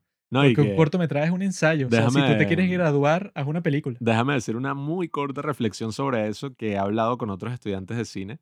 Y es que, obviamente, tú haces eso porque hacer una película es una tarea muy, pero muy laboriosa. Es una tarea muy difícil.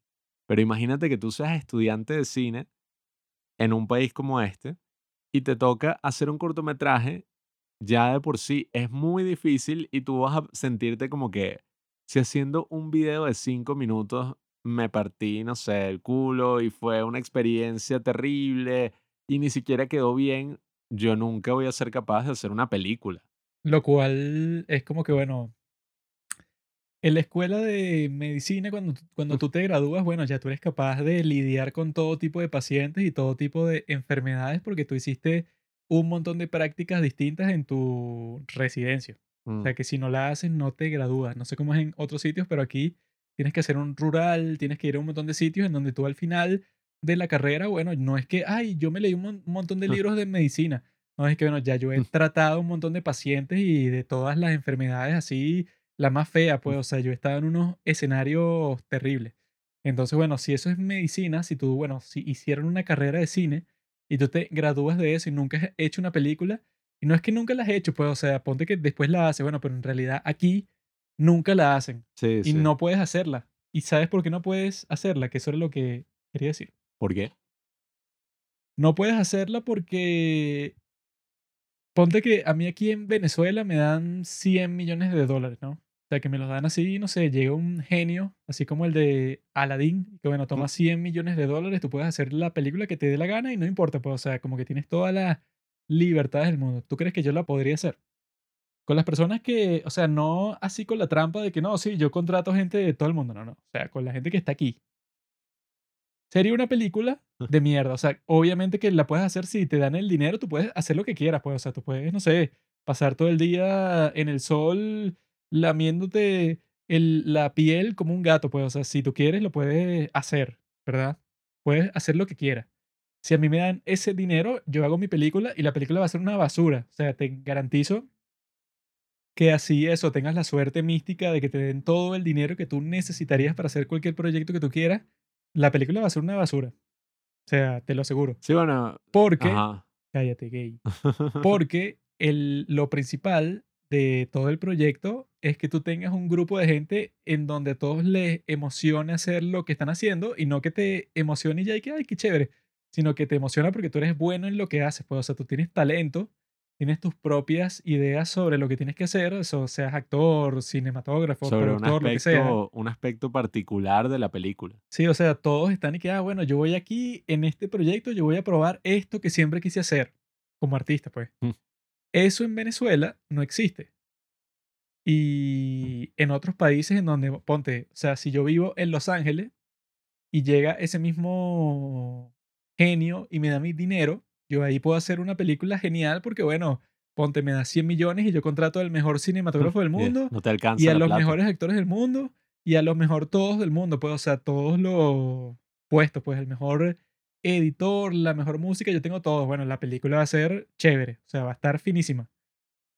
¿Por qué? Porque, bueno, ya tienen la industria, ¿no? Lo mismo en Corea, que es lo que vamos a estar hablando próximamente.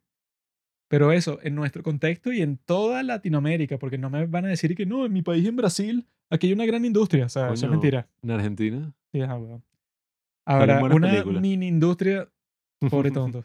Pero no es como que, ah, no, sí, cualquier persona puede producir la gran película del mundo en cinco minutos porque tienes tantos técnicos y tanta gente genial, tanto, ay, sí, en México y, Ar- y Argentina, eh, que son los sitios en donde han hecho todo tipo de películas buenas, pero son casos súper específicos, pues son y que no, este director, eh, no sé, Guillermo del Toro, que bueno, que tiene todos los contactos del mundo y en la escuela y le dieron un subsidio del gobierno, o sea, y que bueno, en, en ese caso, obviamente, ¿no?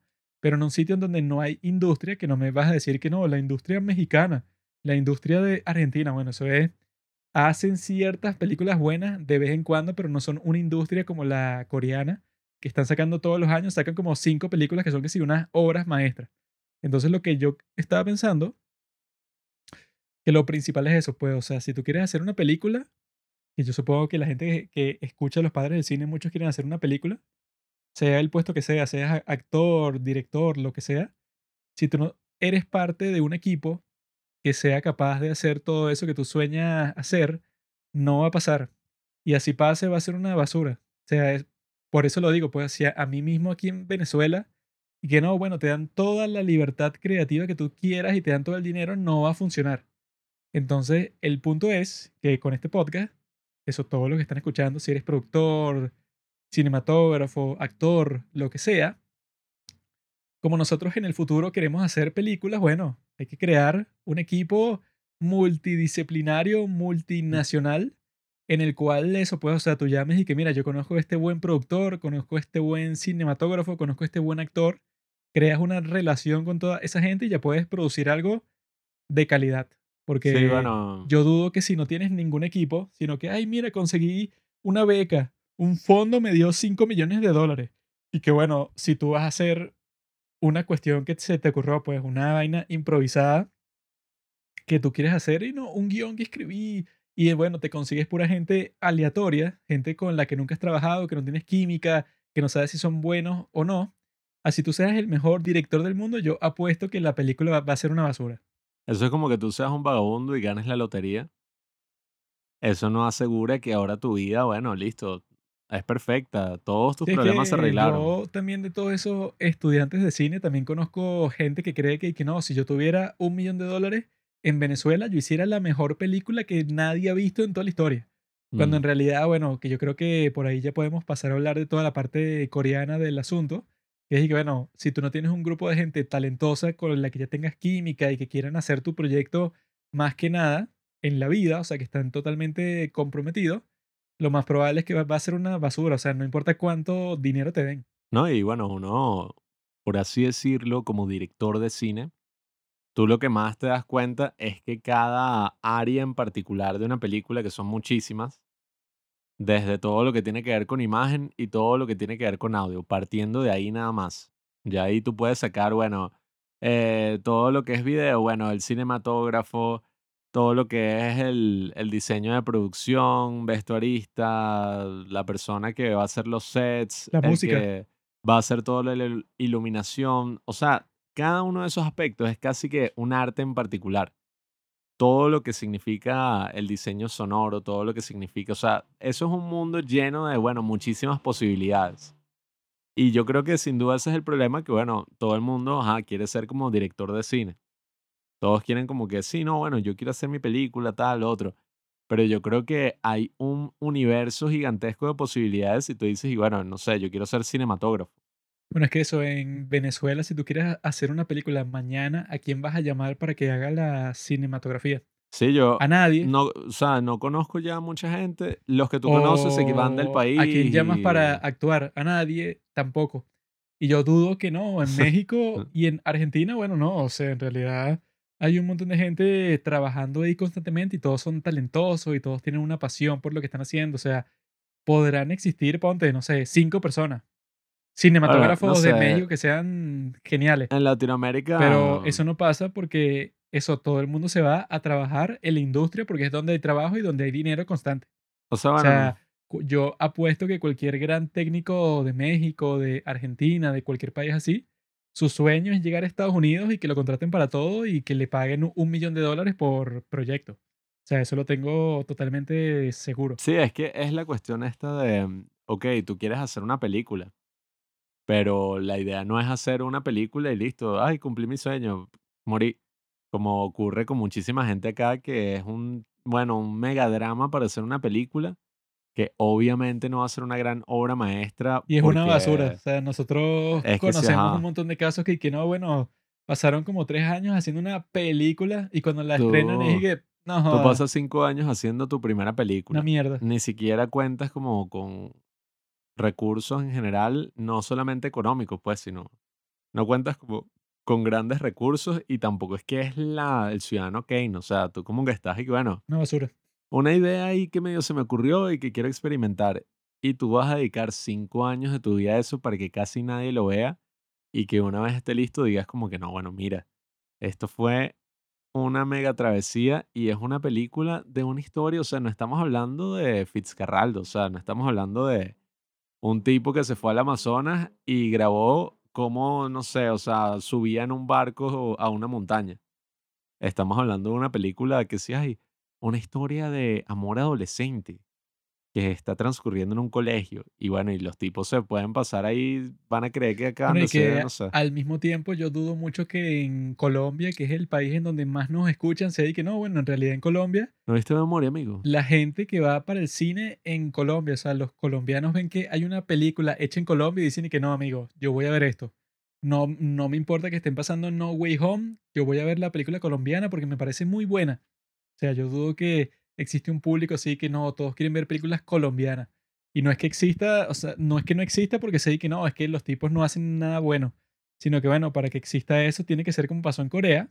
Ya podemos a pasar a hablar sobre Corea, que los tipos, bueno, hicieron un camino largo para que se que, bueno, la gente le dio confianza al cine nacional hasta el punto de que sí, que todo el mundo veía las películas coreanas constantemente.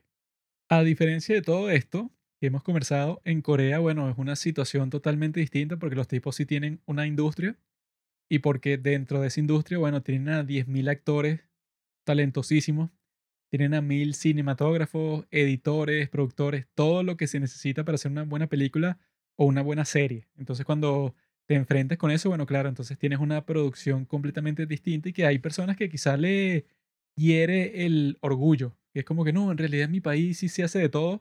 Eso yo, yo lo escucho mucho aquí en Venezuela.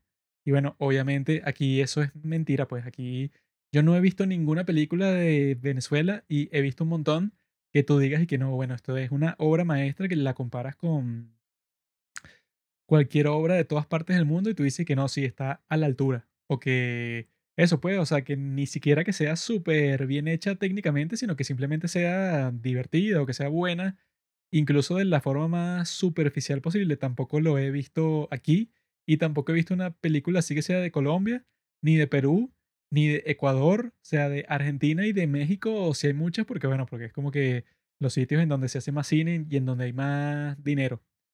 Pero eso, pues, no es que hay un talento desconocido así, que no, bueno, si me dieran todo el dinero y que bueno, al fin y al cabo las películas no se hacen con dinero y ya, pues, o sea, se hacen con el talento de las personas.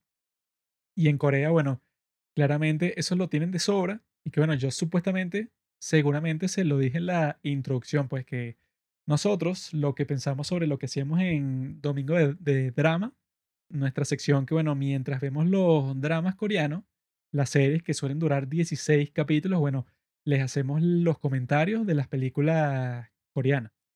Y ya como hicimos 31, llegó un punto que, bueno, que estás haciendo reseñas sobre películas como Tuning for Love, que, bueno, es medio fastidiosa o como Love and pues, o sea, que es como que, bueno, ok, es una película coreana, pero no es nada especial, pues, es como que una película que se pudo haber hecho en cualquier parte del mundo, no es muy buena ni nada. Ah, es que se crea un dilema porque uno dice que, bueno, quizás hay otras películas interesantes por ahí, pero son como demasiado rebuscadas y nos pasa mucho que la gente lo que hace es y que, ay, ¿dónde la puedo ver? Esa no la vi. Y como que nadie la ve y al final tú dices, bueno, ¿qué es esto? Nadie va a escuchar el, el, episodio. existir un pocotón, pero que son y que no, sí, yo la vi en un festival en Busan hace 10 años. Y que, aprender a descargar películas y en su show, pero bueno. Bueno, así las descargue. Hay casos de las películas coreanas ciertas que son como que muy rebuscadas, así que son y que, bueno, tienen dos seeders. Tú las descargas y así tengas un buen internet se tarda como seis horas, pues entonces no sé quién va a estar y que, no sé, yo me tengo que descargar esta película sí o sí porque los padres del cine la hablaron en Domingo de Drama. Mm. Entonces nosotros Millones de personas, lo que pensamos fue que, ah, bueno, si tenemos una película buena coreana que encontremos que en realidad valga la pena conversar de ella, bueno, eso pues, la veremos y la conversamos.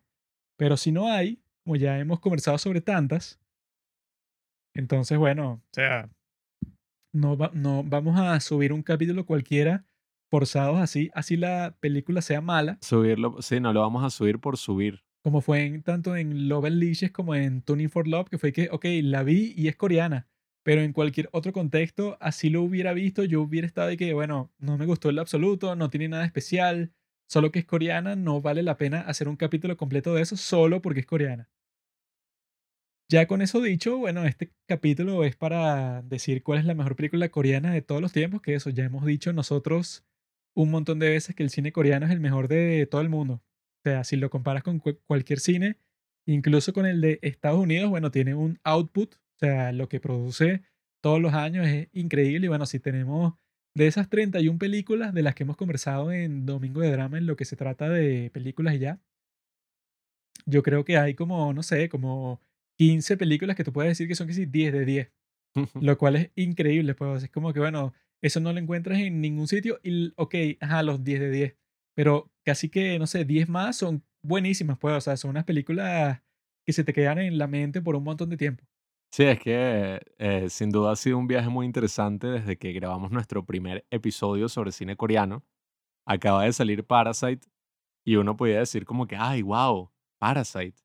Yo tenía un amigo que incluso decía que es la mejor película de la historia, un drama así. Pero nos dimos cuenta después de ver muchas más películas coreanas y haciendo memoria con algunas que ya habíamos visto, que en verdad ese Oscar es como que, bueno, ok, ya es la confirmación, la consumación de una historia que lleva 20 años, 20 años escribiéndose. No es como que, ay, desde que ellos sacaron Parasite, como hay mucha gente que piensa así en nuestro país, y sí que, bueno, supongo que en nuestros países, dice como que si esta película gana un Oscar, si esta película venezolana la nominan y gana un Oscar, finalmente nos habremos ganado nuestro lugar Sí, que se en el mundo. obsesionan con eso cuando en realidad, Y bueno, es como que, bueno, el hecho de que Parasite la haya ganado es muy, muy bueno, pero ellos ya estaban sacando contenido, bueno, películas, perdón, arte. No quiero decir que el arte es contenido, ajá. Ellos ya estaban sacando películas muchísimo, yo creo que incluso podríamos decir hasta superiores claro, que Parasite y porque desde hace 10 años, no la 20 años. escogimos como la mejor. No, y que yo creo que algo importante que tenemos que dejar claro es eso. Yo creo que los coreanos ya en este punto de la historia, los cineastas coreanos, ya se soltaron de ese complejo de inferioridad ante el cine estadounidense que yo creo que aquí, bueno, sobre todo aquí en Latinoamérica todos tenemos, pero bueno, a mil, que todos dicen, y bueno, para hacer una película venezolana está muy bien, o sea, técnicamente tal. Y es como que, mira, bueno, no que ya la existe está película... menospreciando, pues. Sí, o sea, eso es horrible. Tú no puedes decir. Yo nunca he escuchado a alguien decir, "Eh, para hacer una película estadounidense, o sea, tú no puedes partir de la idea de que, bueno, sí, la película que yo voy a hacer no va a ser tan buena como esta otra de este país. O sea, tú tienes que partir de la idea de que el cine es cine. Y de lo que tú estás haciendo, bueno, o sea, es una película, pues no es una cosa como un producto de un país subdesarrollado. O sea, yo he No, visto y que, bueno, eso no le va a importar a nadie. Y que no, claro. bueno, no juzgues tanto esta película porque fue hecha en un país de mierda. Y bueno, a mí qué me importa, yo quiero ver una película buena y ya. Claro, bueno, aquí me voy a lanzar una metáfora que quizás es como un poquito jalada de los pelos, pero me pareció interesante. Vi un video de un compositor ahí, de, mm, o una persona que estudia mucho música clásica y habla de lo que es la importancia que tú toques con seguridad. Y él dice que, bueno, a veces cuando la gente no sabe tocar piano o está empezando a componer, se da cuenta y dice, oye, pero cómo, o sea, no cuadran las notas. Entonces él da un ejemplo, él toca como unas notas variadas y si se escucha como alguien adivinando, ¿sabes? Adivinando notas en el piano. Pero dice, ¿qué pasa si tú tocas esas mismas notas con seguridad y como si fueran de verdad parte de una canción? Entonces toca exacta, o sea, yo quedé sorprendido, toca exactamente las mismas notas y parece una vaina que sí de jazz. O sea, parece una cosa que tú dices y que wow, o sea, qué asombroso como lo hace. Y yo creo que es eso, o sea, sí, todos tenemos el derecho de hacer cine, todos somos artistas y queremos dedicarnos a esto. Y definitivamente los coreanos ya dejaron eso de lado y por eso es que tú, oye, ves unas cosas que tú no ves en ninguna otra parte del mundo. O sea, tú ves algo que es asombroso en Corea. Bueno, es que si nosotros estamos diciendo que las dos mejores películas de la historia de Corea, una se estrenó en el 2003, que es Oldboy, y la otra se estrenó en el 1999, pues, o sea, que es la de Sí, Peppermint Candy. 99, 2000, así. Hace, bueno, 20 años. 99. Y fue como que empezando, pues, o sea, la obra así de las series coreanas y las películas coreanas cuando se, eh, se empezaron, pues, o sea, no se volvieron, se empezaron a, a ser internacionales, pues, o sea, que eso sí, yo la vi, la de Oldboy, no sé, como hace siete años, Sí. quiere decir que eso, pues, o sea, que no es como cualquier película que hicieron y que no, est- esta la hicieron en Noruega, y que bueno, ok, no tuve acceso a ella y por qué, o sea, no es como que el gran misterio, pues, sino que las películas que se hacen así internacionales que se ven en todas partes es porque son tan buenas que la gente dice que, bueno, las empieza a compartir por, to- por todos lados porque dicen y que esto lo tiene que ver todo el mundo. No vaya a salir un genio por ahí a decir y que, ¿qué van a decir de la edad de oro del cine coreano? Todo lo que salió entre los 60 y los 80 tal y películas que claro. Ah. Bueno, nadie va a decir eso porque eso bueno, tendrías que ser un, o sea, un pequeño idiota para estar así, o sea, yo creo que no existe nadie que sea así tan desgraciado. Pero yo les puedo contar un poco sobre la historia de Corea antes de que, bueno, primero el niño aquí iba a decir, ajá, que le gustó su peliculita Oldboy, esa basura. Mm. Pero yo me he estado leyendo eso, la biografía del gran político Kim Dae-chung, que el tipo, bueno, lo consideran supuestamente el Mandela de Corea del Sur.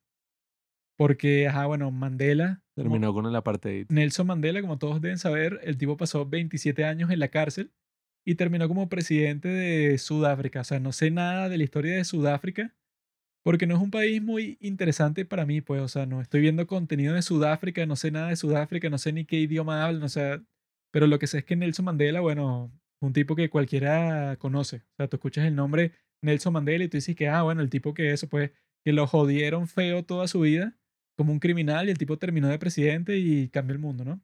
Entonces, a este tipo, Kim Dae-chung, le dicen el Mandela de Corea porque el tipo, desde el principio de su vida, o sea, si tú lees esa biografía que yo se la mandé a una chica eh, de nuestro Instagram, ella la leyó más rápido que yo y todo, o sea, la tipa fue súper rápida eh, en leer esa biografía de Kim Dae-chung y estoy buscando ahorita cuándo fue que nació, porque lo que quería decir es que el tipo es como que el, el representante, pues es como que el exponente, así que tú dices que, bueno, él vivió todos los cambios de toda Corea durante el siglo XX, ¿no? El tipo nació en 1924, o sea, un anciano, ya murió pues, pero el tipo, bueno, desde el principio, o sea, cuando fue la guerra de Corea, que fue en 1950, el tipo tenía cuántos años? 26 años. O sea, y que estuvo preso porque los comunistas cuando invadieron Corea, o sea, los coreanos del norte invadieron coreanos del sur, los metieron que sí en un campo de eso, pues en una prisión y estaban a punto de, de matarlos, pero llegaron los estadounidenses y los mandaron de nuevo al norte y los liberaron a ellos. Él tiene así como que en varias partes de su vida que te dice que él estuvo entre la vida y la muerte, que casi murió. Y que una de las razones por que lo consideran eso, pues el Mandela coreano, es porque el tipo, bueno, el gobierno de Corea, los tipos tuvieron que si la peor suerte del mundo porque eso pasa, ¿no? O sea, los tipos eran gobernados por Japón desde la Primera Guerra Mundial hasta el final de la Segunda Guerra Mundial. Los tipos fueron colonia de Japón. Y cuando nació Kim De-jong, eso en 1924, el tipo tuvo que pasar por todo ese periodo histórico en donde, bueno, ya se ha registrado y hasta el día de hoy demuestran que en Corea la pasaron terrible porque los japoneses los trataron pero como unos animales, pues.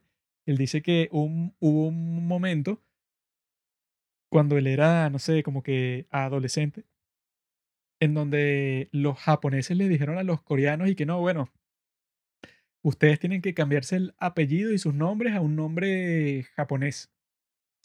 Y el tipo te dice que, bueno, eso es como que el peor insulto que tú le puedes decir a un coreano o, a un asiático, porque tú tienes como que eso, toda tu línea de ancestros, pues es como que lo más sagrado para ti es que tú tengas claro que, que, bueno, yo provengo de esta línea de ancestral y que yo tengo este apellido y el nombre tiene como que una razón familiar también y que los japoneses te digan y que no, tú cambia todo eso a un nombre japonés porque una, una limpieza cultural o algo así. Sí, porque el, te están diciendo y que no, porque el idioma coreano tiene que dejar de existir.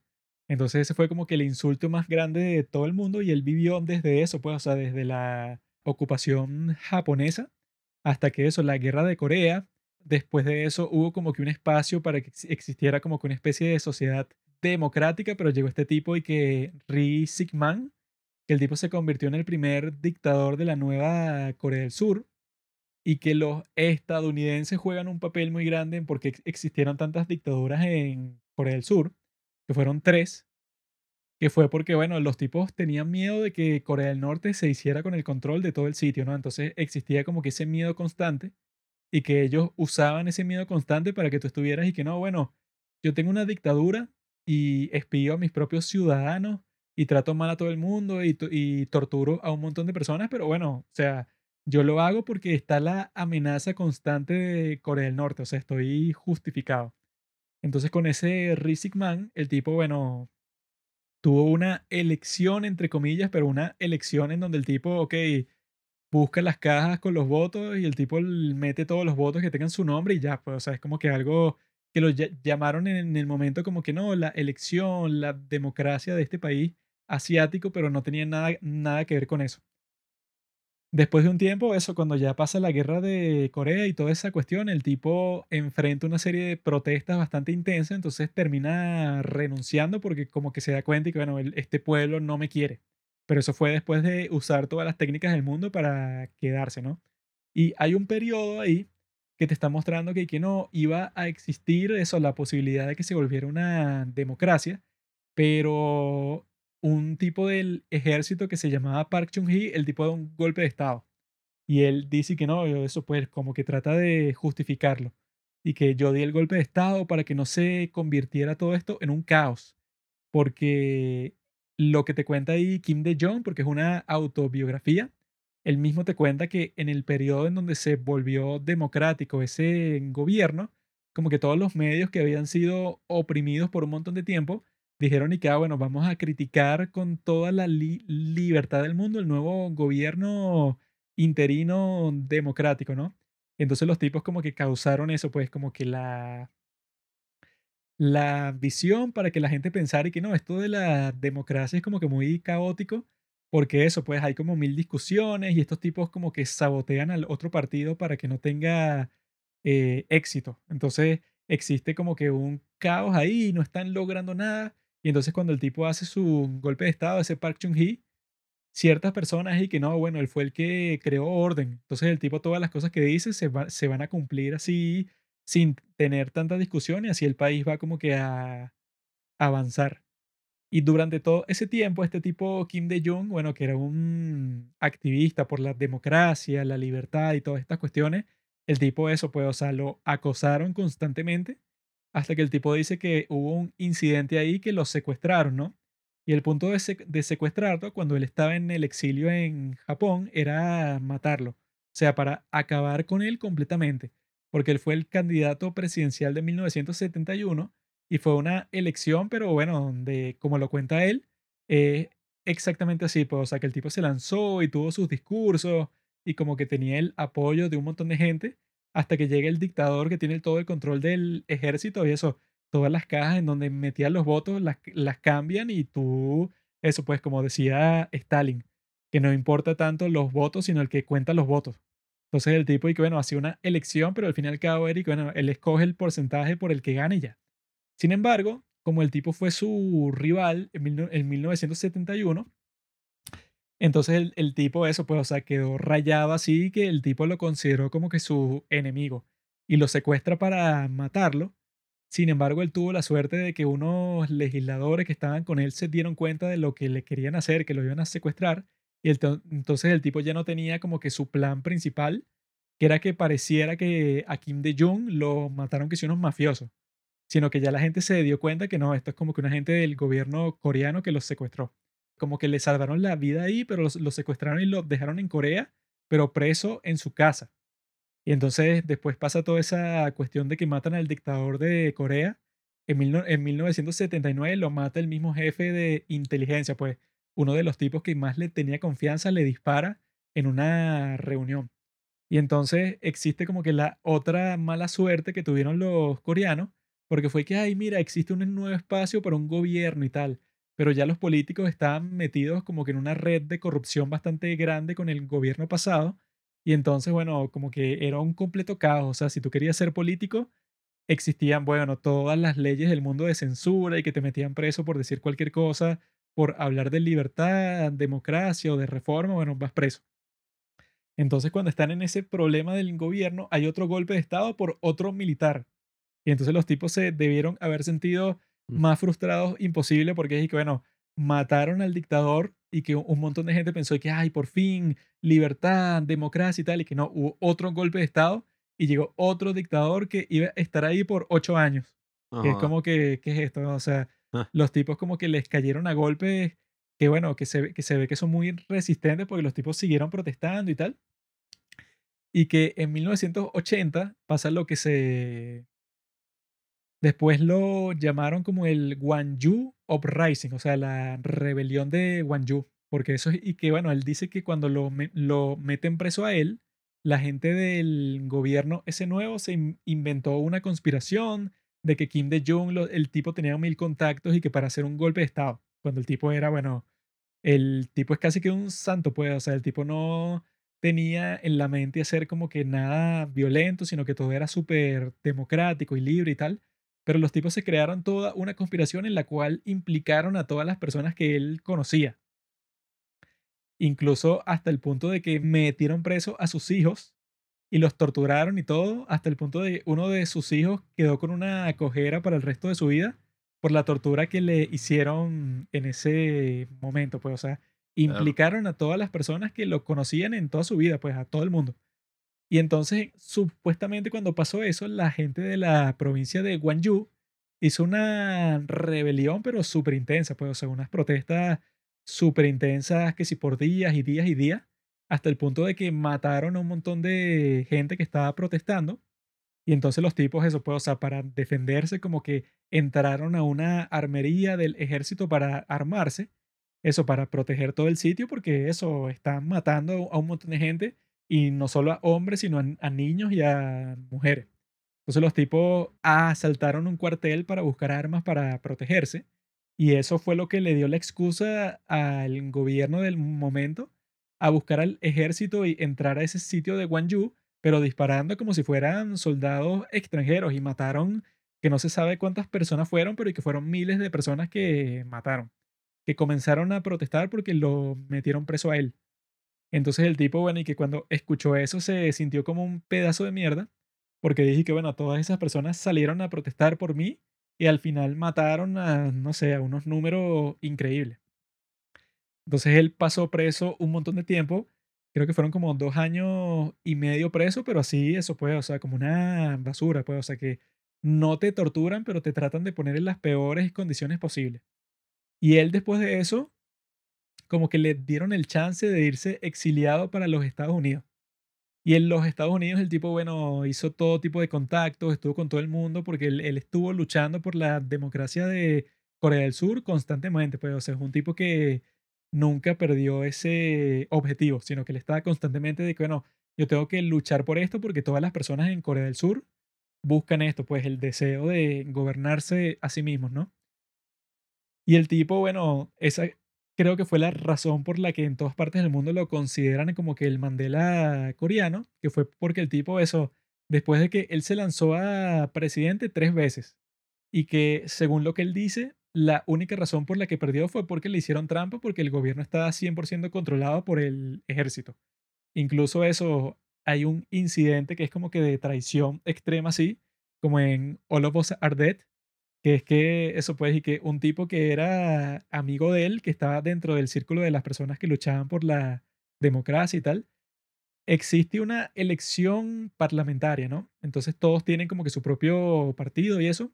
Y el partido de, de eh, Kim, de Jong, que es el, el, tipo eso, pues el que le estoy conversando principalmente, gana la mayoría, bueno, no la mayoría, pero es como que el principal partido de oposición frente al partido de gobierno que dice que es democrático, pero hicieron trampa, ¿no?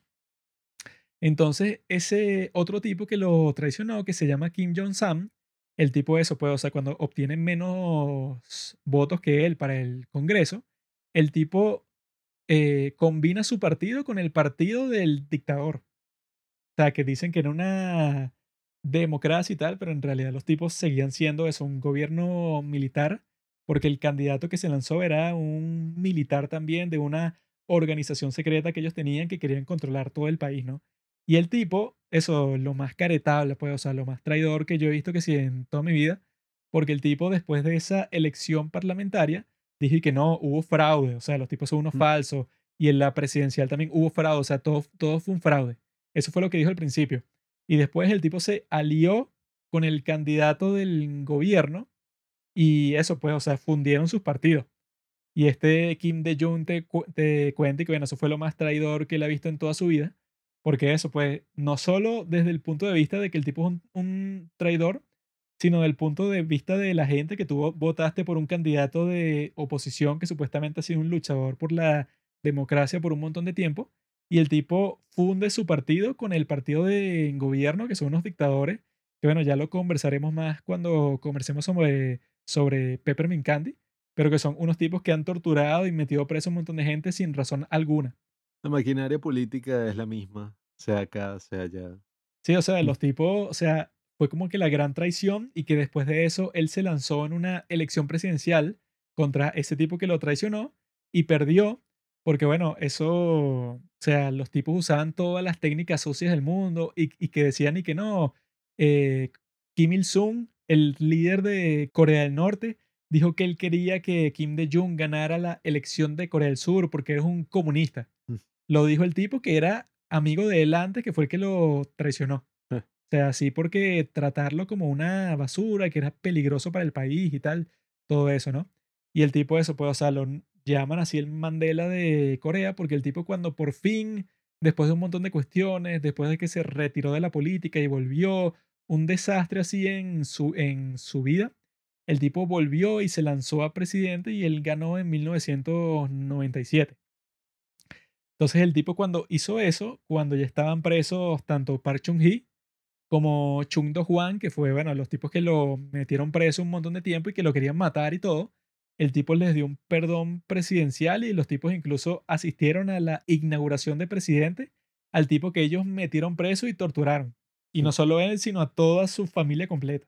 Entonces el tipo dijo como que para construir, pues, o sea, para seguir con esta sociedad coreana y que no sea eso, pues, como que un conflicto constante de todo el mundo, yo perdono, o sea, para que lo saquen de la cárcel al tipo que me metió preso por dos años y medio y destruyó mi vida completamente, el tipo lo perdonó y salió de la cárcel y estuvo presente durante su inauguración presidencial.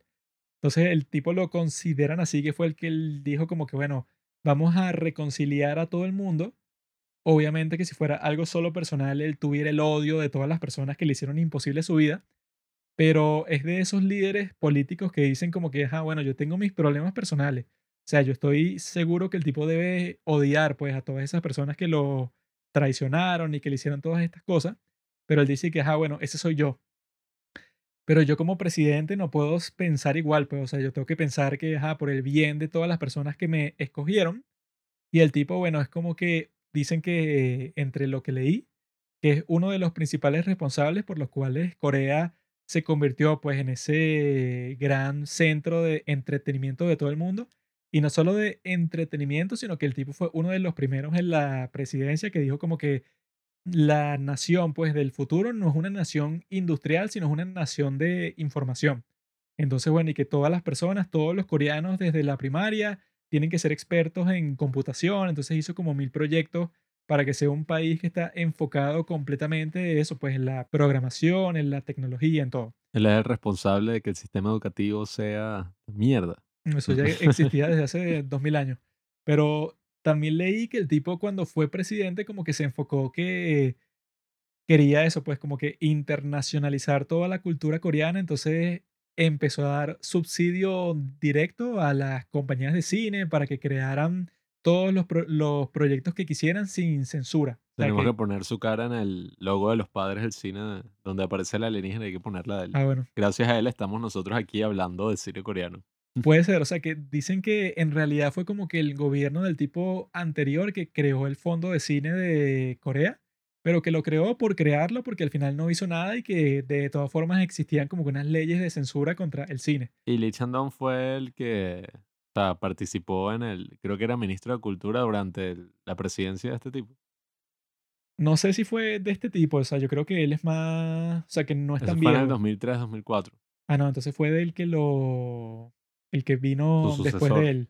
El que vino después de él, que eso, que no me acuerdo el nombre porque este tipo, Kim De-jong, ¿verdad? O sea, fue como que ajá, el tipo más icónico, pues, o sea, de todos los líderes, porque fue el primer líder democrático, porque todos los que vinieron antes eran estos tipos que, bueno, sí, la elección y tal, votaron por mí el 43% de los electores en todo el país, cuando los tipos en realidad, bueno, hicieron todas las trampas posibles del mundo. Este fue el primero que sí ganó eso, pues, o sea, con todas las de la ley, cuando los tipos se dieron cuenta que ya era imposible hacerle trampa porque el tipo venía con todo y los iba, o sea, les iba a pasar por encima. Y fue el tipo que, según lo que leí, fue el que empezó a dar eh, subsidios directos a las películas. Así eso, pues, pero de una cantidad grandísima, porque él pensaba que, bueno, que como Corea tenía una crisis bastante grande de deuda y que tenían que buscar dólares sí o sí, pues, o sea, que tenían que buscar divisas extranjeras y que para eso necesitarían inversiones de, todas partes del mundo, él pensó que una de las mejores eh, maneras de hacer eso es que el contenido coreano y la identidad, pues, o sea, de Corea no fuera y que, ah, no, un país chiquito y de Asia que yo conozco, no sé, porque lo vi en el periódico, sino que ya se convirtiera en algo que eso, pues, o sea, familiar a personas de todas partes del mundo. Entonces el tipo empezó a dar un montón de dinero y quitó un montón de censuras que existían antes que no te permitían hacer una obra de arte, pues. Y que dicen que eso fue como que la semilla, o sea, no es que el tipo sea responsable totalmente por lo que pasó después, sino que como él fue presidente desde 1998 hasta el 2003, fue el tipo eso, pues, o sea, que estuvo en la vanguardia de todo ese movimiento artístico y el que eso, pues, o lo que le dio el empujón principal. Porque, bueno, como nosotros ya hemos conversado en este podcast, pues, o sea, si tu gobierno y todo esto es como que dictatorial, o no hay libertad, no hay democracia, entonces, bueno, eso es mentira que vas a tener como que mil artistas distintos trabajando, así con un montón de diversidad en todas partes, sino que va a ser mucho más difícil que lo que tú produzcas sea de calidad. Entonces, bueno, no puede ser coincidencia de que cuando en Corea entre el primer líder democrático en toda su historia, sea el tipo eso que le dio el primer empujón no solo al cine, sino a las series, pues, para que estén financiadas, que yo he visto que con lo que estábamos conversando antes sobre cuál es la situación sobre eso en Latinoamérica, es como que, bueno, todas esas personas que piensan que no, que esto se mueve solo con talento. O sea, al mismo tiempo, si tú tienes, no, el mejor grupo de personas del mundo. Sí, tú. O sea, eso, pues tienes el mejor grupo de todos los genios, actores y tal. Bueno, si no hay una gran inversión en la producción que estás haciendo, bueno, ok, quizá sea una película entre comillas buena la que tú hiciste y la vieron, no sé, como dos millones de personas en tu, en tu país. Pero si eso no tiene un estándar técnico determinado, eso no lo va a ver nadie. Entonces, estos tipos, bueno, se hicieron tan grandes porque al principio contaron con una inversión de capital gigantesca que yo creo que es imposible que sea en cualquier otro país de Latinoamérica. Sí, bueno, porque claro, si te das cuenta, mm, ya desde principios de los 2000, esta misma de Peppermint Candy no es una película que se queda atrás desde el punto de vista técnico en lo absoluto. Y creo que sí, creo que es ese balance de lo que tú comentabas al principio, con la inversión y con ese sentido de, oye, tú no haces una película solo porque sea buena y, no sé, desde el punto de vista financiero, sin duda, para que, no sé, lo veas tú y lo vean tus amigos y consideren que es una buena película. Sino que, bueno, la razón por la que una película cuesta tanto dinero es porque el punto es que lo recupere. Y ese es todo el tema de la O que distribución. lo recupere y que gane un montón extra, porque si no, ¿para qué lo vas a Claro. hacer? O sea, incluso en las grandes industrias, pues como la estadounidense, si la película nada más recuperó el dinero, entonces fue un fracaso.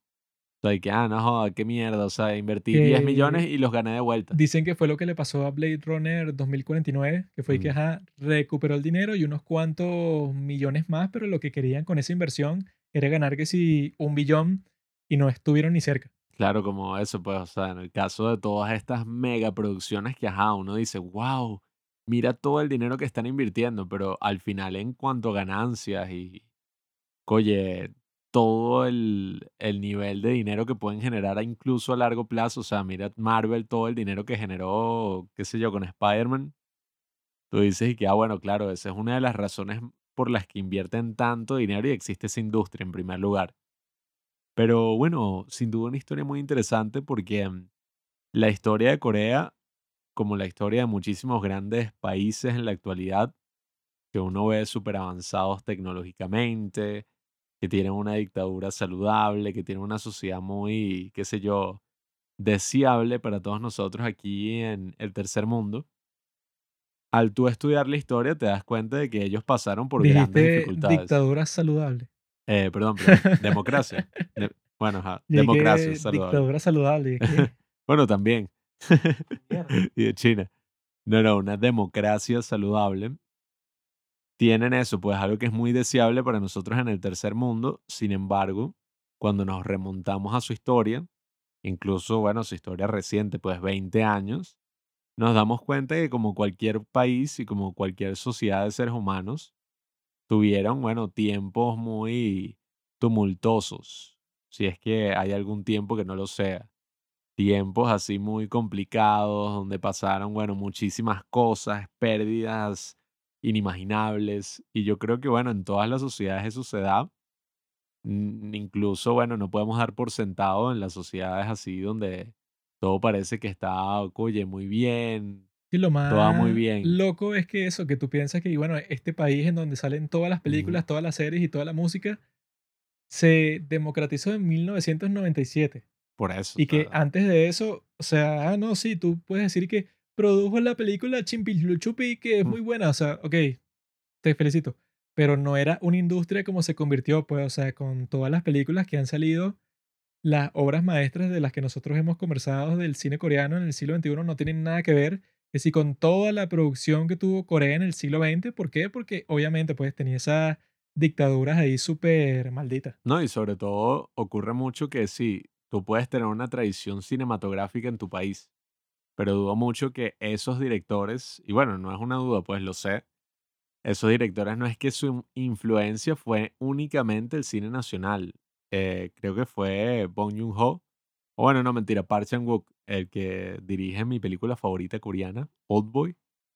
Park Chan-wook habla de este canal que existía así en la televisión donde pasaban películas así Ah, internacionales no, y lo que yo vi que no en- comprendí fue Sí, que, puta. no sé, no sé si eso es verdad o, mm, o sea, que como que, no sé, creo que fue Kim De Jong, no sé si fue el presidente antes de él, pero creo que fue Kim De Jong, que el tipo quitó la prohibición que tenían los coreanos de viajar al extranjero. A huevo, Los coreanos del sur, no los coreanos del norte. O sea, yo leí eso en un artículo, ¿verdad? Y no comprendí, pues, o sea, porque lo ponían así y que no, bueno, eso pues, y que, ¿cuáles fueron? e- e- Eso era lo que decía el artículo, y que, ¿cuáles fueron las razones por las cuales Corea se convirtió eso? Pues como que en una industria del entretenimiento que lo disfrutan en todas partes del mundo.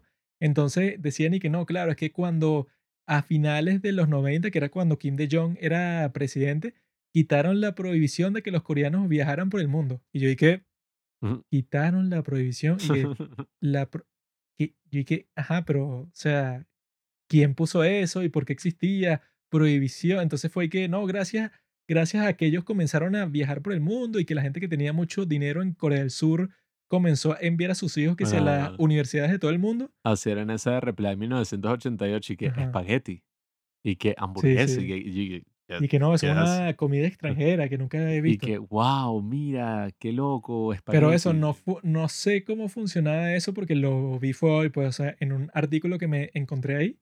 Puedo investigar un poco más sobre eso, pero yo estaba ahí que, ay, tenían prohibido salir del país, ¿qué es eso? Bueno, para que tú veas todo ese nivel así de control y todas esas cosas que ajá, oprimían a ese país, pero sí, bueno, es como digo, pues en el caso de Park Chan-wook, él muchísimas de las películas que vio fue en este canal que era para las tropas de Estados Unidos, como que el canal que veían ellos y estaba en inglés. Él no sabía inglés, no tenía subtítulos en coreano, entonces vio muchas de estas grandes películas, Vértigo de Alfred Hitchcock, estos grandes clásicos pues del cine de la era dorada hollywoodense, las vio sin subtítulos, pues, o sea, simplemente viendo las imágenes. Y él dice que esa fue como su grande escuela hacia el inicio, porque claro, él veía todo esto que pasaba y un poco como lo que hablamos del teatro al principio, él entendía la historia, no por los diálogos o por los subtítulos en coreano que no estaban, sino por el lenguaje cinematográfico, por la forma en que enfocaban a una persona y él sabía que ese era el villano, por la forma en que se cortaba de una historia a otra y él sabía que, ah, mira, fue un final feliz, un final triste. Entonces, claro, de alguna forma, más allá de la tradición cinematográfica de cada país, este es un cine que nace, bueno, influenciado de muchísimas cosas de Estados Unidos y de otros grandes autores. Pues uno, cuando va a una escuela de cine, dudo mucho que tú lo que haces es estudiar la historia del cine nacional, sino que, oye, te muestran influencias del cine mundial, pues, o sea, Kurosawa, Bergman, Bresson, Fellini, o sea, ni siquiera la misma Estados Unidos, pues te pueden mostrar eso de todo el mundo. Entonces, Koyen, me parece muy interesante la opción que yo escogí para este episodio, que es Oldboy, porque Oldboy del año 2003 es la película que catapultó a Corea a todo lo que fue el, eso, pues ese éxito así en Occidente. Fue como la primera película que la gente vio en Sí, Occidente y bueno, dijo esa fue como que, la wow. primera película coreana que vio todo el mundo, incluido yo, pues, todo el mundo. Sí, esa fue la primera en ganar un premio en Cannes y no solamente por el hecho de que hay Cannes y tal, sino que todos estaban como sorprendidos por el hecho de que la película haya eso, pues trascendido fronteras. Porque ya había visto como que, bueno, nosotros vimos esa Shiri y otras que tuvieron mucho éxito en Corea como tal. La misma primera, bueno, segunda, porque este Park Chan-wook ya había hecho como una película de mierda antes, pero Joint Security Area fue un mega éxito en Corea, pero no fue un éxito en Occidente, pues, o sea, no fue que en Estados Unidos todos y que, wow, mientras que Oldboy sí tuvo una influencia tan grande que películas que tú ves en la actualidad tuvieron influenciadas por Oldboy, que si John Wick o varias de esas escenitas así del pasillo, que es como la más icónica de la película, la han recreado múltiples veces en Estados Unidos. Entonces, oye, es muy interesante para mí escoger esta película porque fue como, no sé, la primera probadita que tuvo el mundo de lo que es el cine coreano. Fue como esa primera degustación que todo el mundo pudo decir y que, wow, o sea, esta cosa no la harían nunca en Estados Unidos. Y bueno, es extraño porque si conocen un poco de la cultura coreana y han visto uno que otro K-drama, sabrán que es una cultura muy conservadora y para el mismo Park Chan-wook que estaba haciendo esta película fue como, mira, dudo mucho que, bueno, que por cierto, espero que vayan y vean estas dos películas nada más porque las vamos a estar spoileando y nadie debería spoilearte nunca Oldboy. Y bueno, en el caso de esta película, em, decían como que, ajá, ¿será que nos van a aceptar esta película aquí en el cine Bueno, es hablando de que incesto? yo creo que ese es el plot twist más loco de toda la historia, porque incluso el que ciertas personas lo consideran y que no, el plot twist más interesante que yo he visto, que es el de Fight Club, es que bueno, ajá, ese es impresionante, pero no es como que tan perturbador como este, pues. Bueno, y eso que esta, esta es una película basada en un manga japonés del mismo nombre, Oldboy, que salió en los años 90 y aparentemente como que uno de los escritores del guion ya se lo habían recomendado, pero vi las diferencias entre el manga y la película y eso del incesto no existe en el manga. Eso fue algo que se le ocurrió a Park y al escritor y dijeron como que, oye, si metemos esto en la película va a ser súper potente, o sea, le va a volar la cabeza a todo el mundo.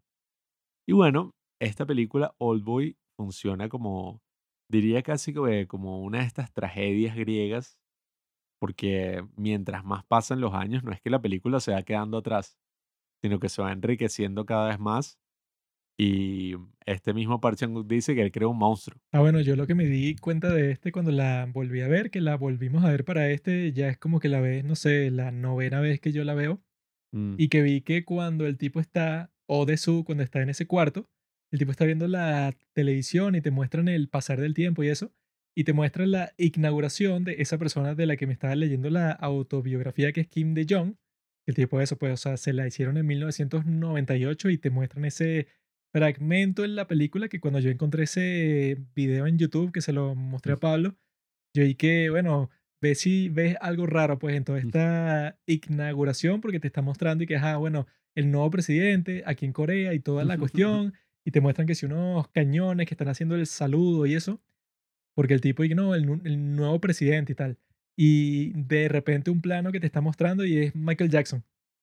Así con un traje rojo que destaca de todos los demás porque todos están vestidos formales está Michael Jackson así vestido todo excéntrico.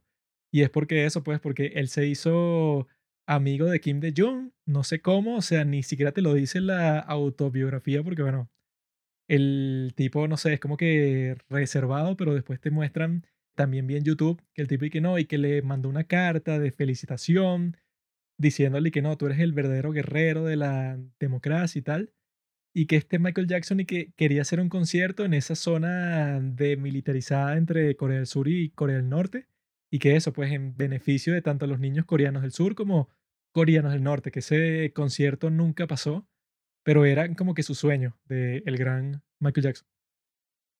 Bueno, eh, estas son dos películas que, bueno, sobre todo más Peppermint Candy, indagan en lo que es la historia de Corea Pero bueno, podríamos decir que esta película indaga en uno de los temas fundamentales en muchas de las películas coreanas que hemos visto, que es la venganza. Eh, usualmente sabemos que los cuentos de venganza nunca terminan bien y siempre te dan esa lección, como dice el gran Don Ramón del Chavo del Ocho, de que la venganza nunca es buena. Eh, ciega, ¿cómo es? Ciega el alma y la envenena. Y bueno, a muchísimos nos sorprendió la primera vez que vimos Oldboy porque si bien es una gran tragedia, la forma en que los coreanos tratan la venganza es muy distinta a esa forma moralista como ustedes pueden ver en una película común y corriente. Te muestran que hay como una cierta catarsis en la venganza, hay un cierto motivo, un cierto, no sé, momento necesario en esa venganza para sanar. Y bueno, esta película es la segunda de lo que es la trilogía de la venganza de Park Chan-wook. Él anteriormente ya había sacado esta película que nombré, Joint Security Area, que es muy buena, y Sympathy for Mr. Vengeance, que oye, también la recomendaría. Yo recomendaría toda esa trilogía. Pero Oldboy es como la más icónica de todas, porque agarra una historia que simplemente lleva todas las ¿cómo se dice en español? Las stakes, las... Eh, bueno, no sé, como que Sí, todas... bueno, eso siempre nos pasa cuando tratamos Ah, de traducir eso, pero yo creo que siempre termina así, que bueno, lo, lo que está en juego. exacto, o sea, lleva como que todo lo que está en juego en la historia a un nivel completamente nuevo, o sea, a un extremo. La película se trata de nuestro querido Odesu, un hombre, bueno, eh, un poco cuestionable, borracho, así que el cumpleaños de su hija está por ahí tomando con un amigo y resulta que lo secuestran, lo meten en una habitación de hotel y ahí es que empieza esta narración que te dice, si hubiera sabido que pasaría los próximos 15 años en esa habitación de hotel sin saber el motivo de mi encierro, no sé si lo hubiera soportado mejor o peor. Es una de las mejores premisas que yo he visto en el cine. Así nos pasó con el COVID a todos. Eh, sí, bueno, incluso yo en el videoensayo usé varias escenas de Oldboy porque yo creo que describe muy bien lo que fue nuestro encierro. Y bueno, nada, esta película después como, ajá, o sea, el, el manga estaba concentrado en que a ese personaje lo encerraban por 10 años. Y cuando él sale es como que, ay, em, ¿qué vas a hacer ahora? ¿Te vas a vengar de este tipo que te metió preso, que te encerró ahí, te mantuvo, te mantuvo en cautiverio? Pero Park Chan-wook y su escritor decidieron concentrarse más bien en no solamente, ay, la venganza que el tipo va a tomar porque, ay, lo metieron preso, sino en cuál fue como que la verdadera razón de su encierro. Como si todo fuera una estratagema así de muchísimos años para que este otro personaje se estuviera vengando de Odesu, pues del que encerraron. Nosotros creo que ya lo mencionamos anteriormente, me parece que es una idea brillante porque si te das cuenta, es una historia de venganza dentro de otra historia de venganza. Uno dice como que, ay, claro, este tipo lo metieron preso por 15 años, qué loco, debe vengarse, qué será lo que le pasó. Pero después al final de la película tú te das cuenta de que todo es un juego gigantesco que este personaje un poco, bueno, desagradable, podríamos decir, estaba tramando con el protagonista. ¿no? Y que ves que ese tipo Odesu como que no es el mejor héroe de todos, o sea, no es un tipo Mm, muy bueno porque cuando él lo encierran, él se pone a escribir toda su vida de, de todas las personas que él ha ofendido o que le ha mm, hecho algo malo en toda su historia. Y cuando conoce a este tipo después, o cuando esc- escucha su voz por teléfono, él y que no, bueno, le menciona como 10 nombres de las personas que él cree que se podrían estar vengando de él hacia ese extremo, pues, o sea, de mantenerlo encerrado por 15 años para que sufra lo más posible. Él piensa que existen como 10 personas en su vida que estarían dispuestos a hacerle eso. Lo que significa que eso, o sea, que nosotros no sabemos su historia, que era lo que le pasaba antes de que lo encerraran, pero el tipo no creo que sea la mejor persona del mundo para que tuviera tantos candidatos que lo quisieran torturar por tanto tiempo. Claro, el- es graciosa la escena que, que esa es otra cosa que tienen estas películas. Puede ser una trama súper oscura, pero te ponen muchísimo humor negro. Eh, una de las otras escenas clave de la película, o bueno, escenas icónicas, es cuando se come el calamar. Este calamar vivo que es y que dame algo que esté vivo. Y en Corea aparentemente comen como eso, pues como pulpo, ¿no? No es calamar, es pulpo Es así. un pulpito ahí. Se comen el pulpo vivo y no sé, es una escena muy extraña. Esa era como la escena que todo el mundo recordaba así como que esta película bueno, donde un tipo se come un y pulpo. asquerosa porque es algo que no puede fingir. O sea, es como que, bueno, le pones todos los efectos del mundo que quieras, pero no puede fingir que el tipo se lo comió vivo y mm, eso puede, o sea, como que los tentáculos se le tratan de meter por la mm. nariz cuando se lo está Ah, comiendo, o sea, es algo completamente crudo. Sí, entonces, bueno, es como que eso, pues, o sea, en la misma historia original del manga, no estaba todo este drama que empieza en esta película con la hija, que es que, ajá, el tipo está ahí encerrado 15 años, pero su vida se fue a la mierda fuera de esa habitación. Te muestran como que una escena donde es y que, ay, aparentemente parece que a la hija, o sea, mataron a su esposa y el ADN de él está en toda la escena del crimen. Entonces todo ese elemento de venganza se lleva más allá del encierro y el cautiverio y los 15 años, sino que eso, pues le mataron a la esposa y todos piensan que él fue el asesino, que él la mató y huyó y entonces la hija queda huérfana. Entonces, bueno, todo ese aspecto de la hija es algo que no estaba, que ellos se tomaron esa licencia creativa junto con muchísimas otras cosas de la historia. Y yo creo que es una experiencia que si bien mientras uno ve otras películas coreanas, quizá de otros directores como Lee Chang-dong, por ejemplo, uno puede decir y que bueno, hay otras películas que tratan como unos temas un poco más filosóficos, más profundos, qué sé yo, pero oye, mientras más pase el tiempo, yo creo que uno no puede dejar de pensar en esta película como el mayor exponente o uno de los mejores exponentes de lo que es el cine coreano, porque no es únicamente una historia maravillosa, sino que todo el aspecto técnico, todo el aspecto, bueno, actoral de Choi Min-sik como el protagonista. Es una película que sin duda cada uno de los elementos, el soundtrack, el diseño de producción, esos colores así como verdosos que tiene a lo largo de toda la película, hace que sea, bueno, una experiencia para mí inolvidable. Sin duda alguna eso, pues como una de las mejores, no solamente de Corea, sino del mundo en general, o sea, de, de todo el mundo. Yo creo que eh, para mí Oldboy está ahí entre las mejores, mis películas favoritas. Póngase. Y creo que mm, más allá de, de toda esa excelencia técnica, esa excelencia cinematográfica, oye, todos los aspectos que trata, así como el peso de la venganza, todos estos juegos, así que son como pequeños elementos que tú te vas dando cuenta a lo largo de, de, de las veces en que la vuelves a ver. Por ejemplo, el malo maloso de la película, supuestamente eso, pues tuvo, cometió incesto con la hermana, Odesu los vio y como que hizo un comentario. Y eso fue lo que desató que al final la hermana aparentemente tuviera como que un embarazo psicológico, ¿no?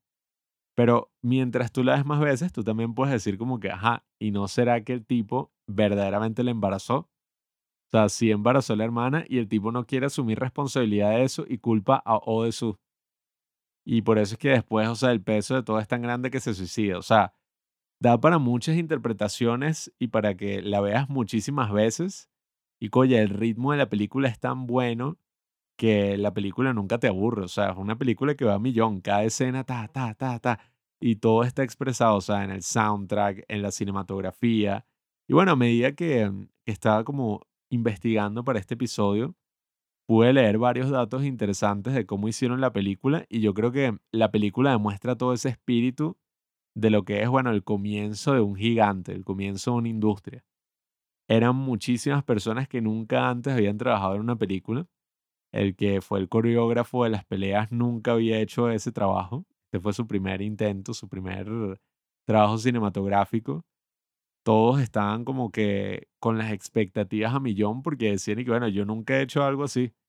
Este es como mi primer trabajo, la misma, eh, la que hizo el diseño de producción de la película, el vestuarista, o sea, todos estaban como que empezando, decían que el grupo era muchísima gente súper joven y decían y que bueno, cada vez que empezábamos a grabar, a mí el corazón se me ponía a porque yo no sabía si el trabajo que estaba haciendo iba a funcionar o no.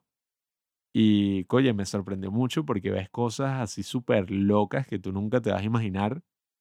Que es y que no, bueno, ellos trabajaron 24, o sea, trabajaban jornadas de 24 horas seguidas grabando. O sea, cosas que uno nunca se imaginaría. Y que no, sí, bueno, incluso a veces ellos se debatían entre dormir en el set y pararse y seguir grabando, o qué iban a hacer. El director aparentemente, eh, Park Chan-wook, grababa y grababa y repetía hasta el punto de que en un día podían grabar tres o cuatro planos máximo. O sea, imagínate una película que, bueno, que tiene tantos planos y tantas tomas estilísticas. La misma escena esta que a mí me encanta, que yo sí he visto muchísimas veces, que es la pelea del pasillo. Él fue el que tomó la opción así a último minuto en el set y que no, vamos a hacerla así un plano en secuencia. Mejor vamos a hacer un plano en secuencia y lo grabaron 17 veces. O sea, imagínate todo el nivel de esfuerzo, de todo el equipo. O sea, el actor Choi Min-sik dicen que cuando se terminó, su camisa ya era como una segunda piel así de todo el sudor y la gente aplaudiendo y todo ese extra. ¿Y cuánto fue que costó la película? La película tenía un presupuesto original de 3 millones de dólares, el cual se elevó a 5 millones al final.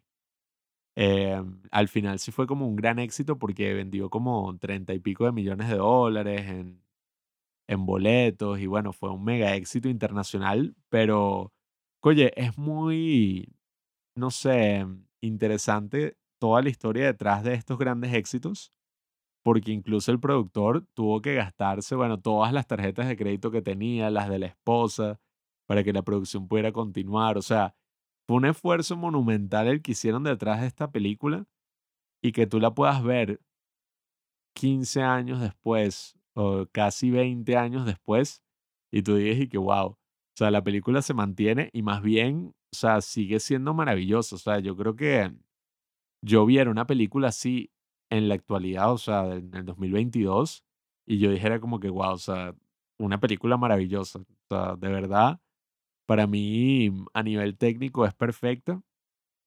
Y oye, es una de esas películas que tiene como tanta personalidad en sus personajes, y es tan original que no sé, o sea, me alegra mucho que este haya sido ese primer exponente del cine coreano a nivel mundial. Sí, bueno, es que tú ves a ese tipo o de Sud desde el principio y que él, bueno, tiene que sufrir de esa venganza la más desproporcionada de todo el mundo, porque él era como que la última persona que él se imaginaría en toda su vida que podría ser el responsable por torturarlo por 15 años porque fue que, bueno, él lo que dijo fue lo que vio, pues, o sea, él vio que un muchacho estaba teniendo sexo con su hermana y él se lo dijo a otro y le dije, ah, pero no le digas a nadie. Y el tipo se lo dijo a todo el mundo y ya por eso que no, preso 15 años, que no sé ni cómo se le ocurrió, pues, o sea, ser tan desgraciado así, que, que no, un sitio que se especializa en meter gente presa por el tiempo que tú quieras. Y no solo decir que no, entonces voy a matar a tu esposa y entonces voy a hacer que la gente piense que fuiste tú y entonces tu hija la van a dar en adopción, entonces yo voy a meter ese elemento que es la clave de la película, que es el hipnosis. Que que, bueno, te hipnotizo a ti, mm. hipnotizo a tu hija para que eso no se dé cuenta de que eres tú, ni que tú te des cuenta que ella es tu hija, para que se enamoren cuando escuchen esta señal, para que estén juntos y que tengan sexo. Y entonces después yo te lo muestro y entonces tú te vuelves mm. literalmente un perro, pues, y te cortas la lengua para que mm. tu hija no se dé cuenta de que tuviste sexo con ella. O sea, es una cuestión totalmente enfermiza y desproporcionada porque es como que, bueno, lo que él supuestamente te hizo, que no fue su responsabilidad, pues, o sea, el tipo hizo algo estúpido, pero bueno, o sea... estabas cogiendo a tu hermano, o sea. O sea, o sea, quién sabe cómo va a terminar eso, pues, o sea, si se suicidó, bueno, habrá sido por un montón de factores distintos, no solo porque él le contó a su amigo lo que vio, que ni siquiera lo inventó, pues. O sea, él vio que te estabas cogiendo a tu hermana y se lo dijo a su amigo y ya. Y el tipo, bueno, se metió en ese mundo de la venganza hasta que al fin eso, él está conversando con él. Y bueno, e, entre ese momento de la revelación en el penthouse, en donde el tipo tiene ese eh, ropero en donde entra y tiene todos los trajes y tal, o sea que te está mostrando que este tipo era ultra mega millonario. Y como que él tenía preparado toda su vida y todo su dinero para vengarse de este tipo Y que eso, pues, o sea, es como tú dijiste que yo pienso que, bueno, que el tipo la habrá embarazado y ya. Mm. O sea, que, bueno, si ustedes dos tenían sexo, es más probable que le embarazaste a que ella por un rumor, como le dice a él, pues, y que no, y que fue la lengua de Odesu la que embarazó a mi hermana y que no la, el, el pene de, bueno, que no me acuerdo su nombre, pero le dice que no, fuiste tú el que embarazaste a mi hermana. Y que, bueno, es mucho más probable que tú que te cogías a tu hermana se embarazó por eso, o sea, que no era un rumor falso, sino que era verdad. Y que el tipo, bueno, ok, lo compartió, pero no se merecía todo eso. toda la filosofía que él te dice que una roca o un grano de arena en el agua pesan lo mismo. Sí, o sea, y que se Se hunden hunden igual, igual, es que, lo cual, y que bueno, ser un proverbio chino o una cuestión así, pero no explica mucho lo que tú hiciste, porque, y que bueno, ok, no sé bajo qué contexto eso tendría sentido así como una sabiduría y eso, pero en este contexto y que no, bueno, tú plantaste un rumor y ni te diste cuenta y te fuiste. Y yo, bueno, te torturé por 15 años, maté a tu esposa e hice que te cogieras a tu hija. Y el tipo de eso, pues, o sea, yo creo que se diferencia, pues, o sea, lo que la hace especial a todas las demás películas que tú ves de venganza, sea John Wick o sea cualquier otra, que es que, bueno, aquí el villano triunfa completamente, o sea, el tipo Mm. hace todo su plan y al final se suicida porque no tiene más por qué vivir, que él mismo se le lo dice, ¿para qué voy a seguir viviendo si ya te destruí a ti completamente, que era casi que mi motivo esencial de toda mi, mi vida? Y el protagonista, el que tú estás apoyando desde el principio, que viste cómo sufría encerrado 15 años, y que el tipo de eso, pues, o sea, pasa por todo ese tiempo que es como que ese, el monólogo, la voz en off que te va mostrando que el tipo, bueno, sufrió así de que tuvo que reemplazar todas las interacciones sociales que él tenía por la televisión, y que el tipo estuvo eso, pues, tatuándose cada año que pasaba en la piel así de la forma más dolorosa posible. Tú después de que viste todo eso, obviamente que empatizas con este tipo, pues con Odesu, porque el tipo eso, como actúa, también es gracioso a pesar de que ha pasado por todo ese sufrimiento, de todas formas tiene sus momentos de comedia, Mm. así sea una comedia así toda macabra, toda rara, de todas maneras da, da risa cuando el tipo eso, pues, y que se enfrenta contra un grupo de tipos y él lleva como que practicando en su cuarto él solo, y él que, bueno, esto servirá esta práctica a ti, y entonces el tipo le cae a golpes a todo así, pero como un héroe de acción y funciona, y el tipo cuando escucha que lo llaman así como que una grosería y que, ah, mira, aprendí una palabra nueva, porque como estuve encerrado todo este tiempo, no sé cómo es que hablan las personas en la calle así casualmente. Bueno, todo eso de que él le cuenta toda esa historia a un tipo que está a punto de suicidarse. Ah, sí. Y el tipo le dice que, bueno, ya que escuché tu historia, déjame contarte la mía. Y lo primero que hace es que se para, se va. se va para el carajo y que, ajá, no me importa. Y cuando baja, el otro tipo se suicida. Y tú te quedas y el tipo pasa todo eso y él no le importa en lo absoluto, pues el tipo está totalmente concentrado en ver cómo se venga. Cuando eso, pues, o sea, tú lo pudiste haber salvado a él teóricamente, no sé, si escuchabas su historia y el tipo se suicidó y ya, y tú estás como que, bueno, no me importa, o sea, yo estoy como que en mi propia misión. No, y todos esos pequeños elementos como que él dice que el villano y que, no, yo me instalé un marcapasos Ah, sí. que le pagué 100 mil dólares extra al doctor para que si le doy un botón pare mi corazón. Y entonces resulta que eso era mentira y que eso era que si, no sé, un láser así que señalaba eso, pues la, la grabación, el video de ellos la cogiendo. parte más cool de todas, pienso yo, que es cuando se está viendo el tipo en el espejo y al fondo ve el otro también en el espejo a Odesu y hay como que un super zoom en el espejo en donde lo ves a él de cerca y después se echa para atrás otra vez el enfoque de la cámara y ves al villano y el tipo está desnudo, o sea, y el otro tipo Odesu tiene la foto que él le tomó a su hermana cuando estaban en el embalse, pues en la represa que la tipa se lanzó. Y que él cuando se mete en el ascensor como que recuerda ese último momento en donde la hermana le está diciendo que suéltame y tal, que yo viví mi buena vida y sé feliz y eso. Pero si te muestran eso, pues el escenario más enfermizo del mundo, que yo creo que lo que más destaca es eso, que tú en cualquier película tú piensas que obviamente que el protagonista al final va a triunfar, porque ajá, ¿cuál es el punto de que el tipo al final, no, bueno, él se esforzó y al final terminó derrotado totalmente? Y yo creo que esa fue la primera vez que yo vi algo así y que bueno, que después de eso han existido como de todo tipo de películas distintas con respecto a cómo funciona eso, pues, y que no, el antihéroe y tal, que si el tipo triunfa, quizá no es una victoria totalmente porque él no tiene como que unos valores muy fijos ni nada, pero en este caso es que, bueno, el tipo en donde tú esperas que él gane, o sea, que tú lo estés apoyando desde el principio, el tipo lo destruyen así, pero al nivel que nunca se ha visto antes en el cine, pues, o sea, que el tipo le dice al villano que, mira, yo voy a ser tu perro, y se corta la lengua y no puede ni hablar después de eso, y lo tienen que hipnotizar para que él se olvide de todo lo que hizo, porque si no se va a suicidar. O sea, yo creo que nunca he visto, o sea, ni antes ni después de ver esta película, un tipo así que fue que no, bueno, tú ibas, eso, lo apoyabas a él desde el principio porque lo conociste y el tipo fracasó, pero 100%, pues, o sea, se cogió a su hija, Ah. cayó redondito en la trampa y cayó otra vez en la trampa cuando la dejó en el cuarto ese en donde él vivió un montón de tiempo porque el otro tipo que le cortaron la mano de, de todas formas trabajaba para él, este otro que era el villano y eso pues el tipo quedó como que diciéndole al otro que hago lo que tú quieras con tal de que no le muestres la caja morada esa a la muchacha. Y es así, pues, o sea, que te deja un, un impacto porque tú dices, bueno, ¿qué otra película? Tú ves al tipo que tú apoyas durante toda la película, pero humillado, pero como un pedazo de mierda. No, y claro, no es como que lo mataron y fue una muerte así heroica, una tragedia. Sí, no fue que sí como salvando al soldado Ryan y que Tom Hanks murió así como el héroe, sino que fue que no, o sea, tú quedaste pero como en la peor basura de la historia. No, y que siendo incluso una tragedia, tú te quedas como que un poco perturbado porque parece que al final el personaje es feliz. Es feliz en una relación incestuosa. Entonces uno lo que se queda es como que, wow, o sea, esta película sí tiene bolas.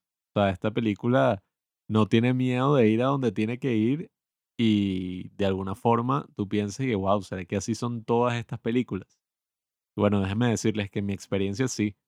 O sea, sobre todo si estamos hablando de cine coreano y no de que hay dramas o algo de ese estilo, en el cine coreano, créeme que ellos no tienen miedo de llegar hasta cualquier extremo con tal de contar su historia.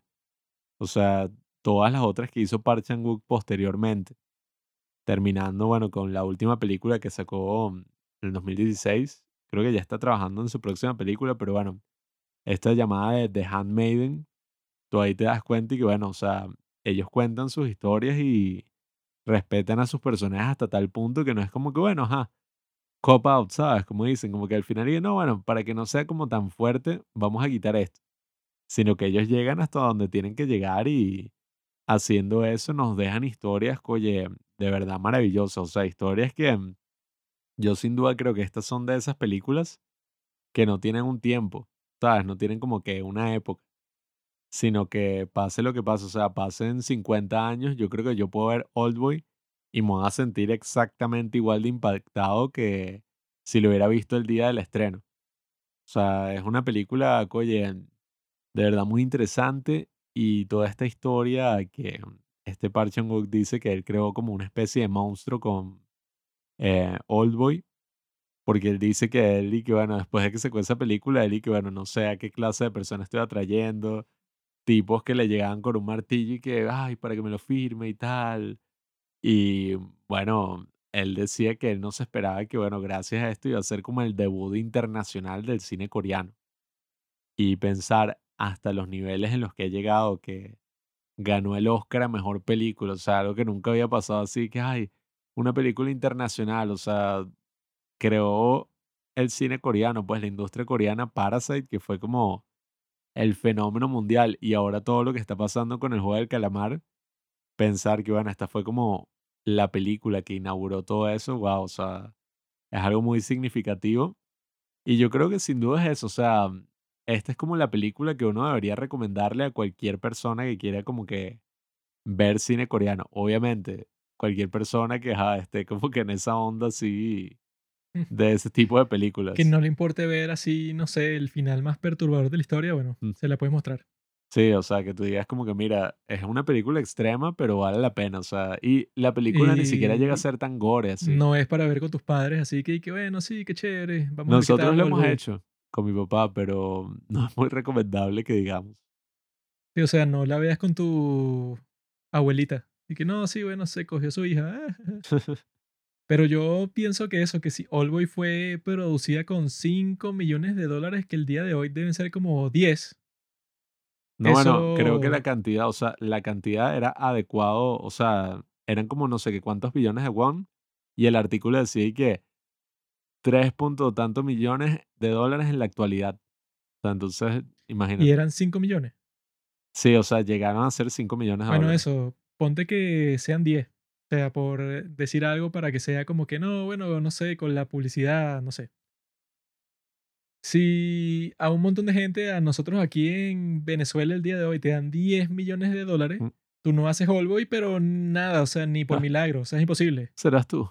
Yo hago Parasite. Porque es una película que eso, pues, o sea, que en cuanto a la dirección, a la actuación, el diseño de producción, la cinematografía, el soundtrack, eso pues, o sea, toda esa canción particular de Oldboy, que es que sí lo más icónico de todo lo que hay, eh, que es la canción que tararea el villano así en los momentos más impresionantes de la película.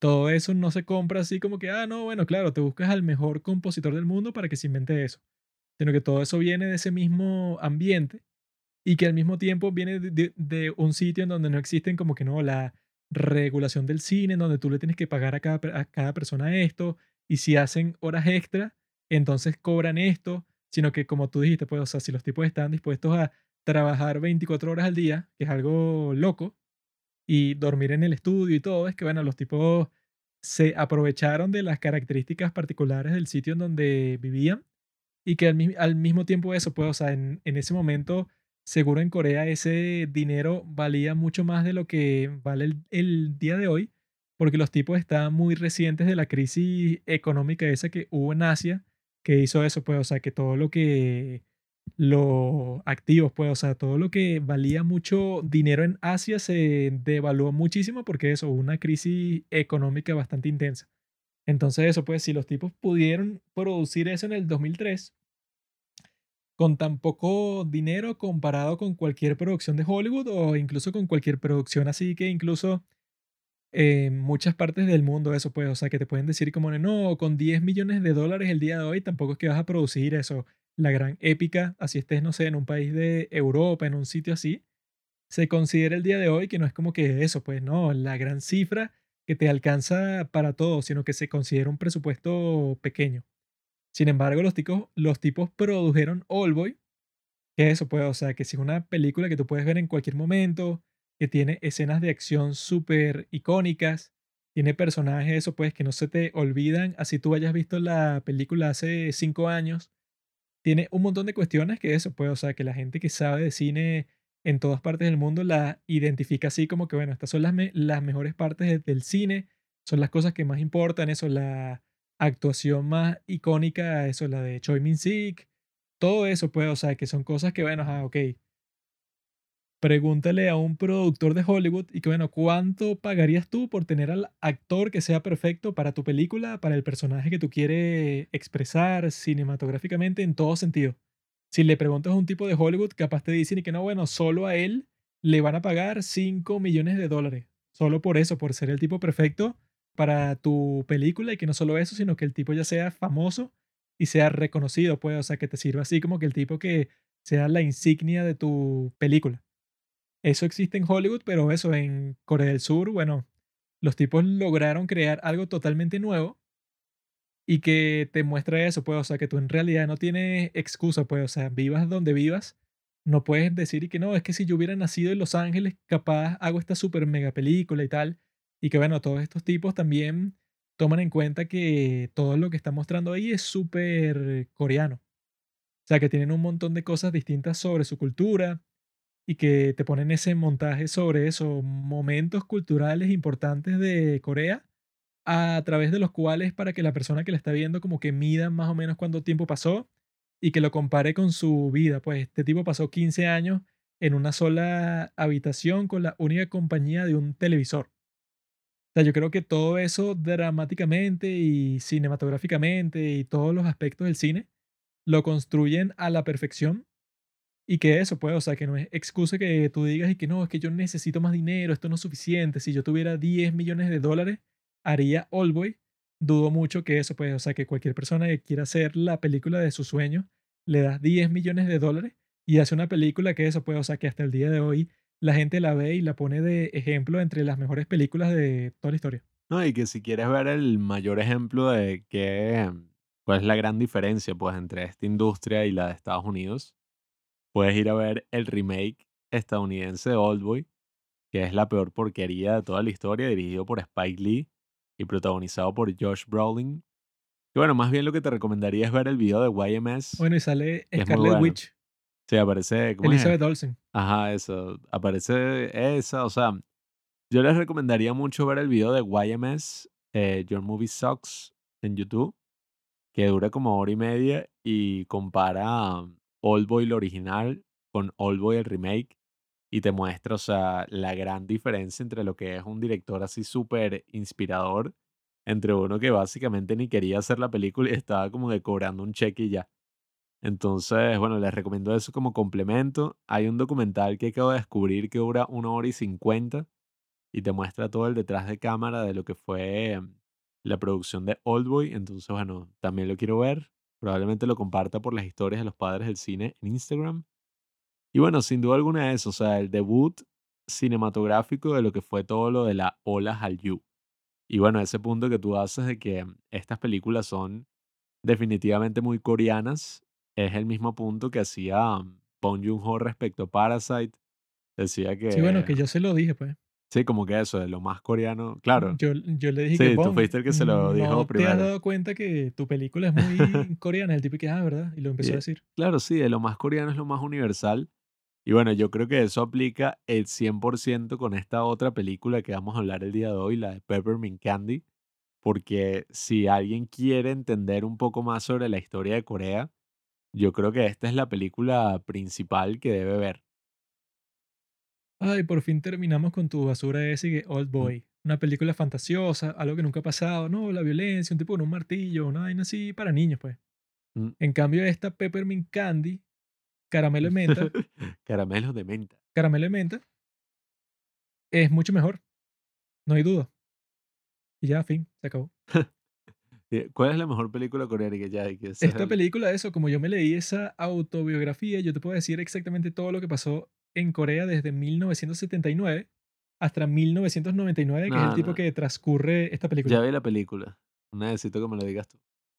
Pero lo que nosotros, bueno, ya nosotros le hicimos una reseña a cada una de estas películas, pero lo que yo dije en la de poesía, que también es de Lee Chandong, que es que, bueno, el tipo escoge la perspectiva más rebuscada de la situación. En el caso de poesía, es el grupo de los niños que violaron a una compañera de clase un montón de veces y se suicidó. Y tú piensas y que, bueno, ¿cómo puedo contar esa historia? Y el tipo lo, lo que pensó y que, bueno, la historia la cuento a través de la historia de la abuela de uno de los niños que violó a la muchachita. Y hace una película increíble a través de ese enfoque. Y eso pasa exactamente igual con esta, ¿no? Con Peppermint Candy, porque es como que este tipo ajá, te quería mostrar 20 años de Corea. De Corea, bueno, en dictadura y después Corea en democracia.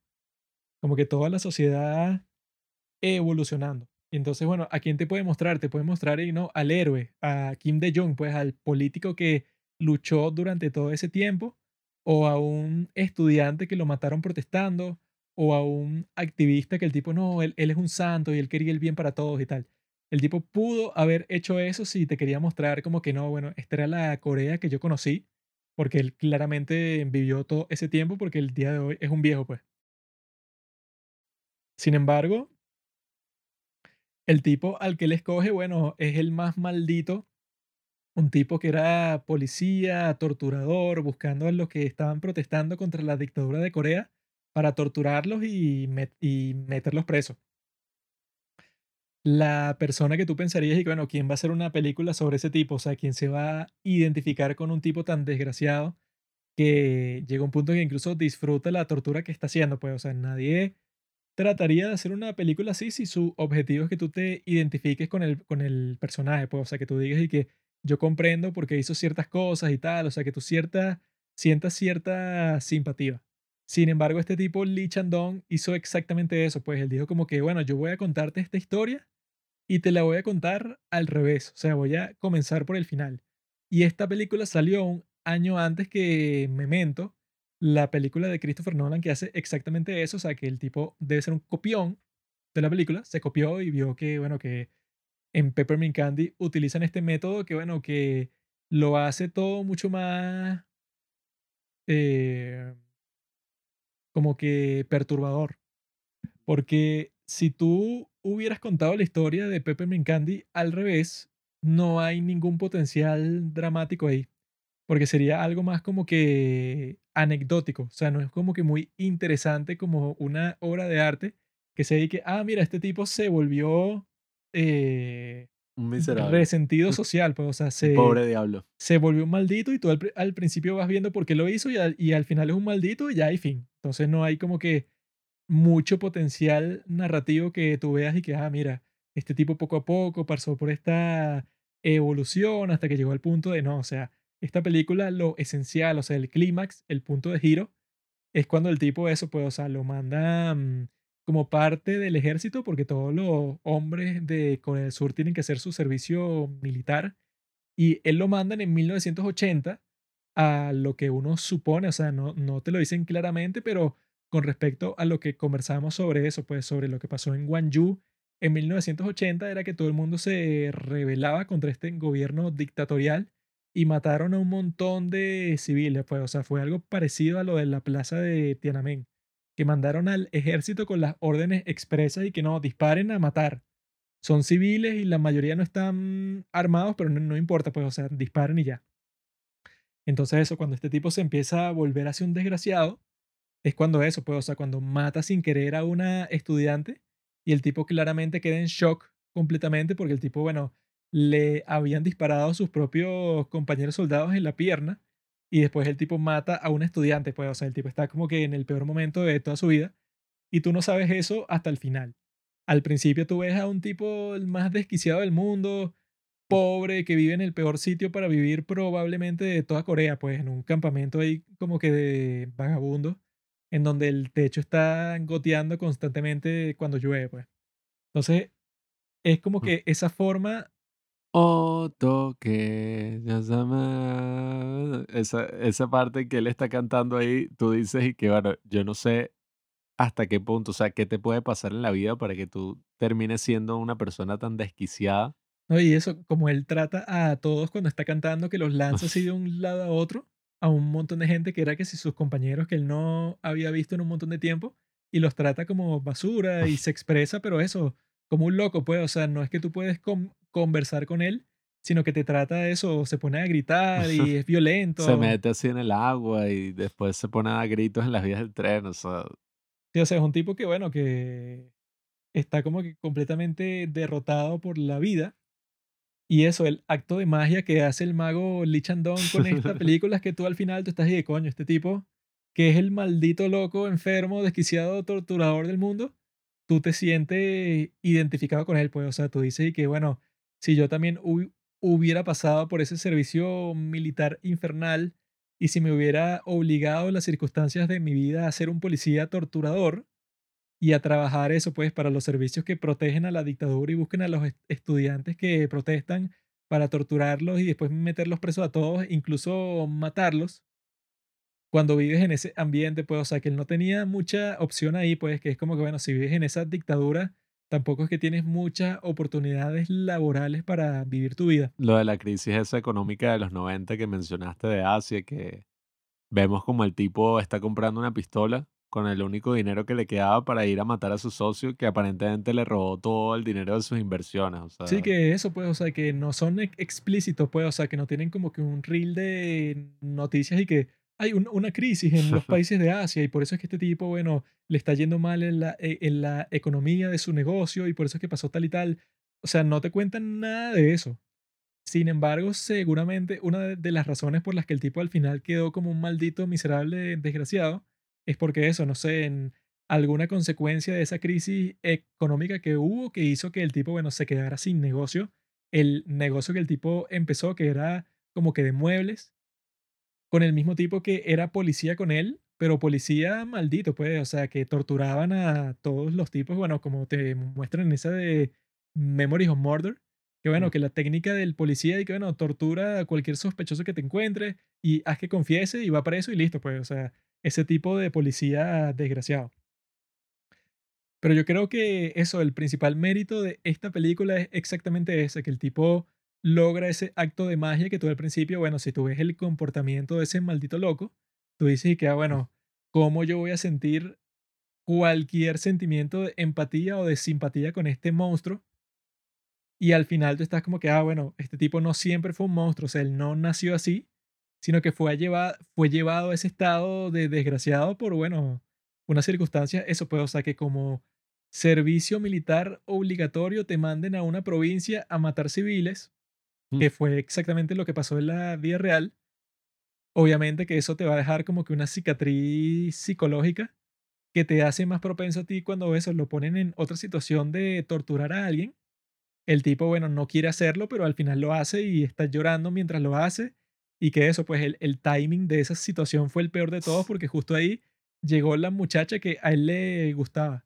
Entonces yo ahí, yo en esa escena, yo creo que uno no le pone como que la responsabilidad de que la, la trata a ella como un pedazo de basura. Yo ahí como que no lo vi a él tan maldito, sino que yo pensé que, bueno, este tipo claramente está en shock porque lo obligaron a torturar a alguien y esa persona, o sea, la tortura fue tan terrible que el tipo se hizo pupú, eh, pupú encima y el tipo le, que- le quedaron las manos llenas Ah. de esa vaina y, o sea, fue algo Y que no se las grotesco. podía lavar, que no se quitaba. el- Y en ese momento fue que llegó el, el amor de su vida a querer conversar con él. Pues entonces el tipo claramente estaba en un estado mental desquiciado, incluso después de que mató a alguien sin querer, a una estudiante que no había hecho nada y la mató. O sea que habrá sido, no sé, que si pocos meses antes de eso. Entonces eso, pues el tipo cuando trata al amor de su vida como una porquería y que se, se termina casando con una mujer que ni le gusta y que la trata también como una basura, Se le pega y pero más porque es un desgraciado, pues Le entonces... pega, le engaña. Es que, oye, esta es una película que trata directamente ese gran dilema de si es el individuo la sociedad. O sea, si es que la sociedad corrompe al individuo o es al revés. Y en este caso vemos, bueno, todo el impacto que la sociedad tiene sobre las personas. O sea, cómo la sociedad de alguna forma puede moldear al individuo. Y, oye, viendo esta película, a mí me parece, bueno, nosotros lo dijimos en la reseña. Que bueno, les recomiendo que también pueden ir a escuchar esas reseñas si después quieren saber aún más al respecto, si, oye, quieren como que indagar más en cada película en particular, porque nosotros decíamos que era algo así como la Forrest Gump coreana, porque Forrest Gump de alguna forma también juega con ese aspecto de que, ay, claro, mira, vemos como este personaje estuvo en los momentos así más importantes de la historia norteamericana, pues de la historia reciente. Esta lo hace con Corea, pero lo hace de una forma, oye, muchísimo más profunda y muchísimo más interesante, porque es ese estudio de personaje que hace que una persona que tú odias y que tú, oye, te produce un gran desagrado, tú la termines entendiendo y termines es lamentándote más bien por el rol que tuvo la sociedad en su vida. O sea, tú ves como él está al final de la película, o sea, pero al principio de su vida, y tú dices como que, wow, o sea, y es interesante incluso como al final de la película el personaje dice como que, ay, yo siento que ya he estado aquí antes, y llora. Y tú dices como que, wow, o sea, No, y que ves que el imagínate. tipo tiene el rostro totalmente distinto. O sea, él y que yo Mm. quiero ser fotógrafo y me importa la belleza de las flores y la quiero capturar y quiero ser como que esta alma sensible que se convierte en artista. Y el tipo lo que hace justo después de eso y que no, servicio militar y mata a alguien y le disparan. O sea, una situación de la que él no tuvo nada de control ahí. Y que eso ya está con esa misma muchacha del principio y que no, que le da un caramelo de menta Mm. porque son los que ellos eso enrollan en la fábrica de que ella trabaja. No, bueno, y, y cuando se están yendo todos hacia el ser, o sea, a reprimir a esos manifestantes, a asesinarlos y todos pisan como que los caramelos de menta Ajá. que ella le estuvo mandando en cada carta y que él siempre guardaba. O sea, son unas imágenes ahí Sí, que, bueno, que él claramente después de toda esa experiencia se convirtió en un tipo totalmente distinto. Y era un reto desde el, desde el principio, tanto para el director como para el tipo que hace el guion, que se dedica, bueno, este tipo, ¿verdad? antes de todas estas experiencias terribles por las que tuvo que pasar, capaz era ser un muchacho bueno, bondadoso, normal, pues. Pero toda esa parte de su, de su vida no la vas a ver nunca. O sea, tú nunca ves el tipo, no sé, yendo para el colegio, todo bueno y enamorándose de esta otra mujer. Tú nunca ves eso. Sino que eso, eso te lo sugieren como que tú ves ciertas cosas que, que tú dices y que no, él, él en realidad sí era como que un buen muchacho, pero eso, ¿cómo haces tú como cineasta para que tú no vas a ver ninguna de las partes que tú puedes pensar que redimen a tu personaje? Pues, o sea, que lo muestran a él siendo una buena persona antes de todas esas cosas que le pasaron. Sin embargo, los tipos logran que las escenas que te están mostrando sí te transmiten eso, pues, o sea, que él en realidad cuando está cometiendo todos estos actos, eso pues, desgraciados de violencia y eso, él al mismo tiempo está sufriendo. O sea, que él no disfruta eso, pues él como que finge que lo disfruta frente a los, a los demás, pues que sea sus compañeros y frente a estas personas con las que él tiene que quedar bien y eso. Pero eso, tú ves que si cuando interactúa con su esposa o todas esas experiencias que él tiene en donde ve que está soltando como que un montón de tensión que tiene, que él en realidad, bueno, él no disfrutó nada de eso. Sin embargo, bueno, el tipo está forzado a vivir esa vida que no le corresponde y bueno, termina con ese, bueno, con ese principio de que el tipo se suicida, pero de una forma patética porque está frente a sus antiguos compañeros y que él fue para esa reunión porque la escuchó en la radio y que cuando llega ahí, bueno, todos los que están ahí son personas normales, pues, o sea, tú no ves a ninguno que esté desquiciado como lo está él, y quizás es porque tuvieron mejor suerte o algo, pero la forma en que eso, él se trata de relacionar con ellos es completamente patética.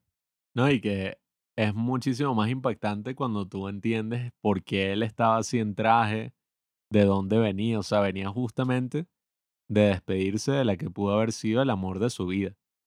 Y es como, yo no suelo entrar mucho en este tema de los simbolismos, pero bueno, en el caso de Lee Chandong, siendo él, bueno, un novelista muy famoso o, un novelista exitoso, pues en Corea, antes de ser director de cine, tiene sentido que todo esto de los caramelos de menta representen un poco esa pureza, o sea, esa vida pura que él pudo haber vivido, pero que por la sociedad, por el momento en el que estaba em, viviendo, toda esa pureza quedó totalmente destruida y se terminó convirtiendo en un monstruo. En un monstruo de persona. O sea, incluso, oye, muchísimas escenas donde uno de verdad siente como que toda esa lástima. O sea, y no solamente lástima, sino que uno se siente como el personaje. Dígame cuando le da la cámara. O sea, que ya. O sea, dos escenas. Cuando ella le intenta dar la cámara, cuando lo va a visitar, después de que, ajá, cuando el tipo es policía, el tipo que no, no, no, se la devuelve cuando su sueño era ser fotógrafo. Y después cuando el esposo de ese amor de su vida que ya estaba muriendo, le da la cámara y el tipo, ajá, la vende y tiene el rollo en la mano y ni siquiera revisa, o sea, qué hay en el rollo, sino que la abre así y pierde toda esa posibilidad de que, oye, o sea, uno está muy acostumbrado a estas historias que son como que, ay, él estaba viviendo una vida muy dura, se había convertido en una mala persona, pero el amor de su vida le trajo una cámara y se convirtió en un famoso fotógrafo. No, o que al menos tratan de redimirlo un poco. O sea, que, que, no, bueno, él en realidad no es tan malo y él como que consiguió una forma de superar todos esos traumas. Mm. Pero si hay casos realistas en donde tú ves que, bueno, ¿cómo vas a superar un trauma así? O sea, no tienes ningún sistema ni de soporte ni nada, sino que, bueno, es tan traumático que tú te conviertes en un monstruo de ese estilo. Sí, o sea, no es que tenía una familia, unos amigos, una esposa, o sea, uno, bueno, vio eso, como el tipo trataba terriblemente a la esposa, la hija, yo dudo mucho que le estuviera ese caso pensando en ella, o sea, bueno, eso, que el tipo es y que, ay, está dando a luz tu esposa, y yo, ajá, sí, sí, esa mierda. ¿no? Y mientras está pasando eso, le está torturando a un estudiante. Sí, o sea que esas escenas también son muy horribles, o sea que a mí me sorprendió la película porque, oye, a veces uno puede es como que, ay, este personaje sí es maldito y broma, pero aquí sin necesidad de mostrarte gore ni nada, tú sientes como lo desagradable que es toda la situación, o sea, la primera vez que él tortura o incluso la, cuando él tortura, pues la, la última vez que lo vemos torturando, es como tan horrible, o sea, la forma en que, porque ni siquiera es que tiene que ser una cosa gore, sino ya solamente la forma en que él ejerce ese poder sobre otro individuo y lo oprime así, o sea, y cuando van a buscar como ese otro estudiante y lo golpean, o sea, es horrible, o sea, tú de verdad sientes como que las atrocidades que comete, bueno, cualquier dictadura del mundo, tú las sientes completamente y eso que el protagonista de la película es el torturador. O sea, no es que tiene que ser como, no sé, la víctima.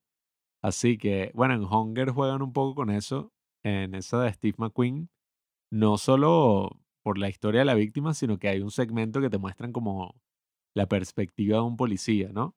De uno de los policías que está torturando ahí en la cárcel. Y bueno, esto es eso, pero llevado a otro nivel, bueno, completamente. O sea, tú ves toda la vida y yo creo que es algo muy valiente de hacer. Yo no sé si en otros países que, bueno, aquí en Latinoamérica somos muy conocidos, muy reconocidos por eso. No sé si alguien tenga el valor aquí en Latinoamérica o en países que han vivido dictaduras recientes de hacer una película donde tú terminas simpatizando, simpatizando con el torturador.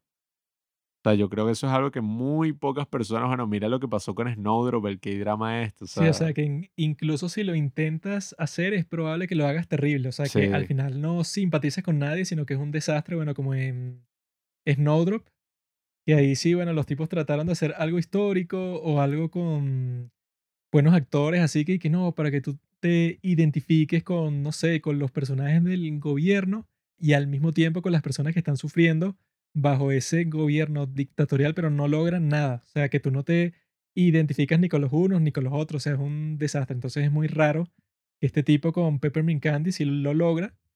Y con eso, pues, o sea, no es como que la gran producción así que, que no, con este gran actor, o mm, yo supongo que no gastaron ni los 10 millones de dólares que habrán gastado en Oldboy. O sea, que no están ni cerca de eso porque tú ves la producción de esta película y tú dices que, bueno, ¿en qué lo van a gastar? Si todo es súper simple, todo es súper básico. O sea, no es que no, es que necesitan este set para mostrarte esta escena, sino que todo lo que están mostrando lo logran eso con una simplicidad de recursos con respecto a todo, pues, o sea, no te muestran como que la escena de todos los soldados y tal en formación y como que estos planos así súper abiertos para que tú lo veas todo, sino que todo es súper íntimo, pues, o sea, lo máximo que te muestran es que si el pelotón del tipo, que son como 20 personas. sí, es que mm, la película mm, se nota que está hecha por un artista ya en madurez, porque no es como alguien que está tratando de destacar y hacer como demasiado ruido em, en las áreas donde no debe, como que, ay, mira, la fotografía es hermosísima, o mira, usé esto que nunca se había hecho en el cine, así con, no sé, estas tomas así volando, sino que el tipo logra hacerlo, pero donde verdaderamente uno le impacta, pues, o sea, en la historia, con los personajes, o sea, y bueno, y a lo largo de la filmografía de Lee Chandong, que tuvimos la fortuna de ver el resto de sus películas, bueno, no hemos visto la primera, pero es que era como un poquito difícil de conseguir y estaba de muy baja calidad. Pero, oye, yo de verdad es un director que yo recomendaría ver todas sus otras películas. Y todas las otras, o sea, cada una tiene algo maravilloso. O sea, la misma película que vino después de esta, Oasis, que es con el mismo actor como protagonista, es una película que yo dije, wow, o sea, yo nunca en toda mi vida había visto algo así, para bien o para mal. O sea, yo estaba como que, o sea, no lo puedo creer. ¿No? Y que uno piense que a quién se le ocurre grabar eso y de esa forma y cómo lo hiciste. Es que, bueno, algo que solo puede salir de la mente de este tipo y que al mismo tiempo así salga de la mente tú dices y que, ay, ¿por qué lo hiciste? O sea, es como que, bueno, te deja totalmente en un misterio. Sí, bueno, y, y yo creo que, bueno, había gente que decía como que Peppermint Candy él, eh, todavía se veía un poco cruda No, y tal, pero yo creo que a veces cuando las películas son así, eh, que bueno, a mí no me parece muy cruda que digamos, pero incluso cuando la película es así, yo creo que es súper interesante porque es como el director dándolo todo, ¿sabes? Bueno, es que si llegara al punto de ser completamente crudo así, no sé, que te muestran algo gore o algo así, los tipos se ve que fueron cuidadosos para que tú no llegues al, al punto de que lo odies a él, pues. O sea, que no te muestren que, que no, el tipo, no sé, mató a un niño con sus propias manos. Mm. O sea, Star Wars 3. Cuidan que no te muestren cosas así porque sí, entonces si ya exageran, llega un punto que tú con el personaje estás y que no, bueno, que lo maten, es un maldito. Vamos a hacer un remake de Star Wars 3 que sea tipo Peppermint Candy. O sea, empieza cuando es que si Darth Vader y vaina destruye el planeta y empiezas a ir para atrás así. O que si la muerte de Darth Vader y vas para atrás y que, ah, mira, es que él era un tipo llamado Anakin que era muy bueno. Eso lo puedes hacer por tu cuenta si ves las películas en orden inverso. Las ves así, es el 6, 5, 4 y después ves el 3, 2, 1 y coño, de niño.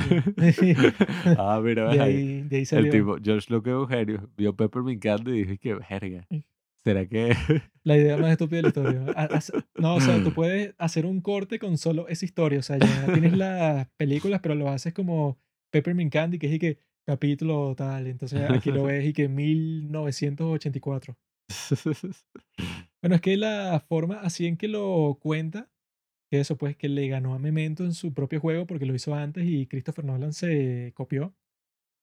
De esa forma es que, bueno, que funciona, pues, o sea, que te lo están mostrando como que, ajá, este tipo desquiciado, tú al principio estás como que frustrado y que eso, pues, o sea, que es como que lo que hacen muchos directores, pero que tienes que ser alguien muy valiente para que tú estés y que, bueno, tú no entiendes esto ahorita, pero espera un momento que ya lo vas a comprender, pues, o sea, hay ciertos directores y que el día de hoy quieren que tú entiendas todo siempre, quieren que seas muy directo para que nadie se pierda nunca con lo que estás viendo, pero que eso, pues, o sea, que muchos contextos, so- sobre todo en este caso, es que, bueno, yo no te puedo mostrar todo sobre la persona, sino que tú la tienes que ir descubriendo poco a poco para que sea efectivo, pues. Si yo te muestro todo de una para que tú nunca cierta incertidumbre, ni un misterio, ni nada, bueno, eso te daña todo el proceso. Y que lo que parece que pasa con Lee Chandong es que el tipo como que no le importa que nadie vea su película. Porque en el caso de esta, bueno, ¿quién va a ver una película como esta tan cruda y sin actores famosos y sin cuestiones as- así que tú digas y que no, una secuencia emocionante de acción en donde hay unos disparos, o sea, no hay nada así. Y en la próxima película, Oasis es peor todavía porque es que, bueno, ¿quién va a ver una his- historia de amor entre un enfermo mental y otra enferma mental, pero mucho peor? Y que, ah, o sea, después y que no, bueno, poesía, la historia de una viejita ahí que está como que en clases de poesía. Y bueno, en Burning, que es como que súper lenta también. Es un tipo que, bueno, que no sé para quién hace las películas, porque yo supongo que casi nadie las verá, porque te exigen eso, pues, o sea, que es como que su estilo así que como te lo está mostrando es como que a él no le importa entretenerte, o sea, que tú te mantengas como que involucrado constantemente con lo que estás viendo porque, bueno, no sé quién se va a mantener así con Oasis, o sea, que es una cuestión grotesca, rara ahí. Voy a, voy a cortar esa parte del podcast y la voy a sacar de contexto y se la voy a mostrar a Lee Chandon cuando lo conozca. Eh, Un tipo que no sepa quién hace las películas, porque quién quiere ver ese... Yo en realidad eso pues como dicen así sobre el cine que es un arte de masas, es para que lo vea todo el mundo y que bueno, yo creo que a la mayoría de personas que yo conozco, si yo les muestro Oasis y les digo que me gustó, van a pensar que soy un enfermo, pues. Bueno, a mí ese en particular me encantó. Yo sé, Eh, eres o sea, no, en verdad, yo creo que en- hay que abrirse lo más posible a este tipo de cine y a directores como Lee Chandong, No, pero eso, yo creo que así la gente se abra, o sea, aquí él, o sea, claramente todas las películas que él hace, pero sobre todo esta y Oasis, son y que ajá, aquí él las va a ver en masa, pues, o sea, que si la Oye. ven millones de personas, yo creo que un 80% de la gente va a estar y que este tipo es un enfermo, sádico, loco. Es que, bueno, es muy interesante, o sea, porque dentro de toda esa broma súper fuerte, te dejan como que una, unas ideas a reflexionar y algo que, o sea, nadie lo estaría comentando, ¿sabes? Y menos en el cine.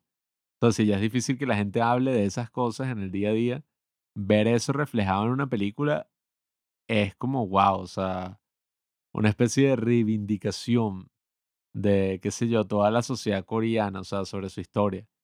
Y bueno, ya después cuando hace esta que sí es más conocida, si con Snowdrop existió esa ah, bueno, controversia, que es la serie más estúpida de la historia y ni siquiera pasaba algo que tú digas y que no, bueno, están poniendo al gobierno como los buenos. O sea, no pasaba nada de eso de lo que se basó la controversia. Ahora con una película como Peppermint Candy, que literalmente el protagonista es un torturador que trabajaba para el gobierno militar, es y que bueno, si esa película saliera el día de hoy, no sé ni qué pasaría y yo no creo que pasó ninguna controversia así en esos tiempos, porque bueno, en 1999 no sé qué red social estúpida va como que a simplificar qué era lo, lo que estaba pasando ahí para crear un escándalo y una controversia y tal, pero que si sale el día de hoy, yo, yo creo que tendrías como mil artículos y mil personas y que, ¿cómo se atreve a mostrar una historia así? De un torturador que lo ponen como el bueno y tal, o sea, sería como que un montón de gente que eso, pues, o sea, que, piensa que la gente mala o la gente que hace cosas así son y que no, eso es un, un tipo especial de gente, pues, o sea, son puros psicópatas. Sí, que no se dan cuenta que ellos mismos, dadas las circunstancias, podrían llegar a hacer algo tan horrible, pues. Y, oye, es interesante también reflexionar cómo tú notas quizás ese nivel de madurez y de evolución del cine coreano cuando tienes esta película y después te vas a la película que, bueno, la más famosa, pues la más conocida de Lee Chan-dong, que es Burning del año 2018, con Steven Young, que es este del de The Walking Dead, Minari, etc. Y tú te das cuenta como que, wow, o sea, mira la evolución que ha tenido, o sea, desde estas películas que ya de por sí eran maravillosas hasta estas que son como mucho más refinadas, ¿verdad? O sea, tú ves esta de Burning y tú te das cuenta, tú dices como que, mmm, interesante, o sea, no lo registro en un principio qué es lo que está pasando aquí, pero sé que está pasando algo grande y algo que no te están revelando. Sí, hay un misterio ahí que se mantiene latente durante toda la película, que es como que eso, tú estás pensando y que, bueno, ¿será verdad o no será verdad? Pero eso, nosotros íbamos a conversar sobre esta película porque yo en la story yo puse que, ah, bueno, pongan cuál, pie, cuál piensan ustedes que es la mejor película coreana de todos los tiempos y conversaremos sobre ella durante el podcast, ¿no? Y la que ganó fue Burning. Pero yo pensé que, bueno, yo lo que pensaba era que si la gente tenía como que otra película que nosotros no hayamos visto, que dicen que es la mejor de todas y nosotros la vemos y damos nuestra opinión, ese, ese era como que el motivo, pues, o sea, de esa pregunta. Pero como nosotros ya grabamos un capítulo sobre Burning, en donde conversamos sobre ella como por una hora, sí. entonces los refiero para ese capítulo. Si quieren escuchar una conversación sobre Burning, bueno, ya existe, pues, o sea, ya la tienen dentro del podcast. Buscan los padres del cine Burning y la van a ver. No, e incluso si tú buscas Lee Chandong, no, es muy, o sea, yo busqué y no conseguí casi nada, pero sí conseguí muchísimo sobre Burning. O sea, hay varios videoensayos que son y que el gran misterio de Burning, la broma de Burning. Y yo, sin, o sea, yo después de que vi esos ensayos, mi perspectiva cambió. Y como muchas de estas películas, pues, o sea, Pero sobre Peppermint Candy o sobre poesía, encuentras como dos videos. Ajá. Sí, bueno, yo, yo buscando y buscando, y era que sí, eso. O sea, yo creo que todavía se puede sacar mucho sobre estas películas y creo que la gente tiene que descubrirlas. O sea, a mí me encantaría obviamente, lo lastimoso es que esto es como más a nivel local, ¿no? Pero si seguimos hablando de cine coreano y eventualmente amasamos una audiencia más grande, oye, sería muy bueno hacer como eventos o qué sé yo, algo para que la gente pudiera descubrir, bueno, como nosotros mismos descubrimos, pues, o sea, estas grandes películas. O sea, a mí me encantaría mostrarle a la gente en el cine Peppermint Candy, por ejemplo, y conversar como que, wow, o sea, mira todo lo de la historia de Corea, tal. O Eso pasa todos los días, genio, en internet. Ese es el punto pero, de este. O sea, no entiendo, pero sería como cool, o sea. Porque claro, el problema también es ese, que estas películas, al menos Peppermint Candy y Old Boy No, es como que bueno, uno, y que bueno, pirateala. Básicamente, y que descargar así y tal. O sea, sería interesante que eventualmente pase como pasó, qué sé yo, con Bon Joon-ho y Parasite y todo, que bueno, está casi que toda su filmografía en Netflix. En el caso de Eso no estaba pasando. Nunca va a pasar porque el tipo, bueno. Oye. Si hiciste Oasis, esa no la van a poner en ningún servicio de streaming nunca. Dejen sus mariqueras, véanla. O sea, la puedes ver, pero el tipo claramente su estilo no es como que, ay, voy a complacer a esta sección y voy a ganar mucho dinero. No, bueno, Sino que bueno, no sé quién va a ver Oasis por placer ni Peppermint Candy por placer, sino que eso, la, mayoría de la gente va a estar y que no, esta es una película para sádicos. Esa es la cosa, que hay como eso, o sea, la gente que no percibe el cine como arte. Porque, ¿sabes? Yo no sé quién va a estar y que, ay no, sape gato. Eh, yo no voy a ver las pinturas negras de Goya porque, o sea, ay, me deprimen. Yo prefiero ver, no sé, algo que me haga sentir bien y que, No, bueno, hay gente que es así con todas las cosas, pues. En su Y que no, mariquera, qué feo. la vida. Y que no, y que yo no veo películas de terror y que, ¿qué pasa, pues? ¿Qué pasa? No, y, y cuando es arte, tú te das cuenta que no es como explotación, pues no es una de esas vainas chimbas, sea, Faces no of Death. que, no, y que Serbian Film, buenísima. Yo la vi Sí, con mis o amigos y que, sea, bueno, eso ya es una no, vaina enferma. no se trata de eso, sino bueno, esa particularmente de Oasis, a mí me encantó. O sea, yo me acuerdo cuando sacamos la reseña que yo estaba como que, o sea, qué bolas, o sea, una situación tan dramática y, y que dice tanto. O sea, esas son películas que tú te pones incómodo, pero al mismo tiempo reflexionas, coño, porque, o sea, está bien que yo me sienta mm, tan incómodo sobre esta situación cuando son dos seres humanos. show. Y Claro que es no, incómodo. mm, sí, claro, pero Pues tú son dices, los dos coño. seres humanos más extraños del mundo. Bueno, pero por eso, o sea, pero tú dices y que mira lo que causa eso, o sea, los bichos vivieron al Eso es infierno. como que veas a un comunista. Mm, Obviamente que te vas a sentir incómodo porque el tipo es un enfermo. mm.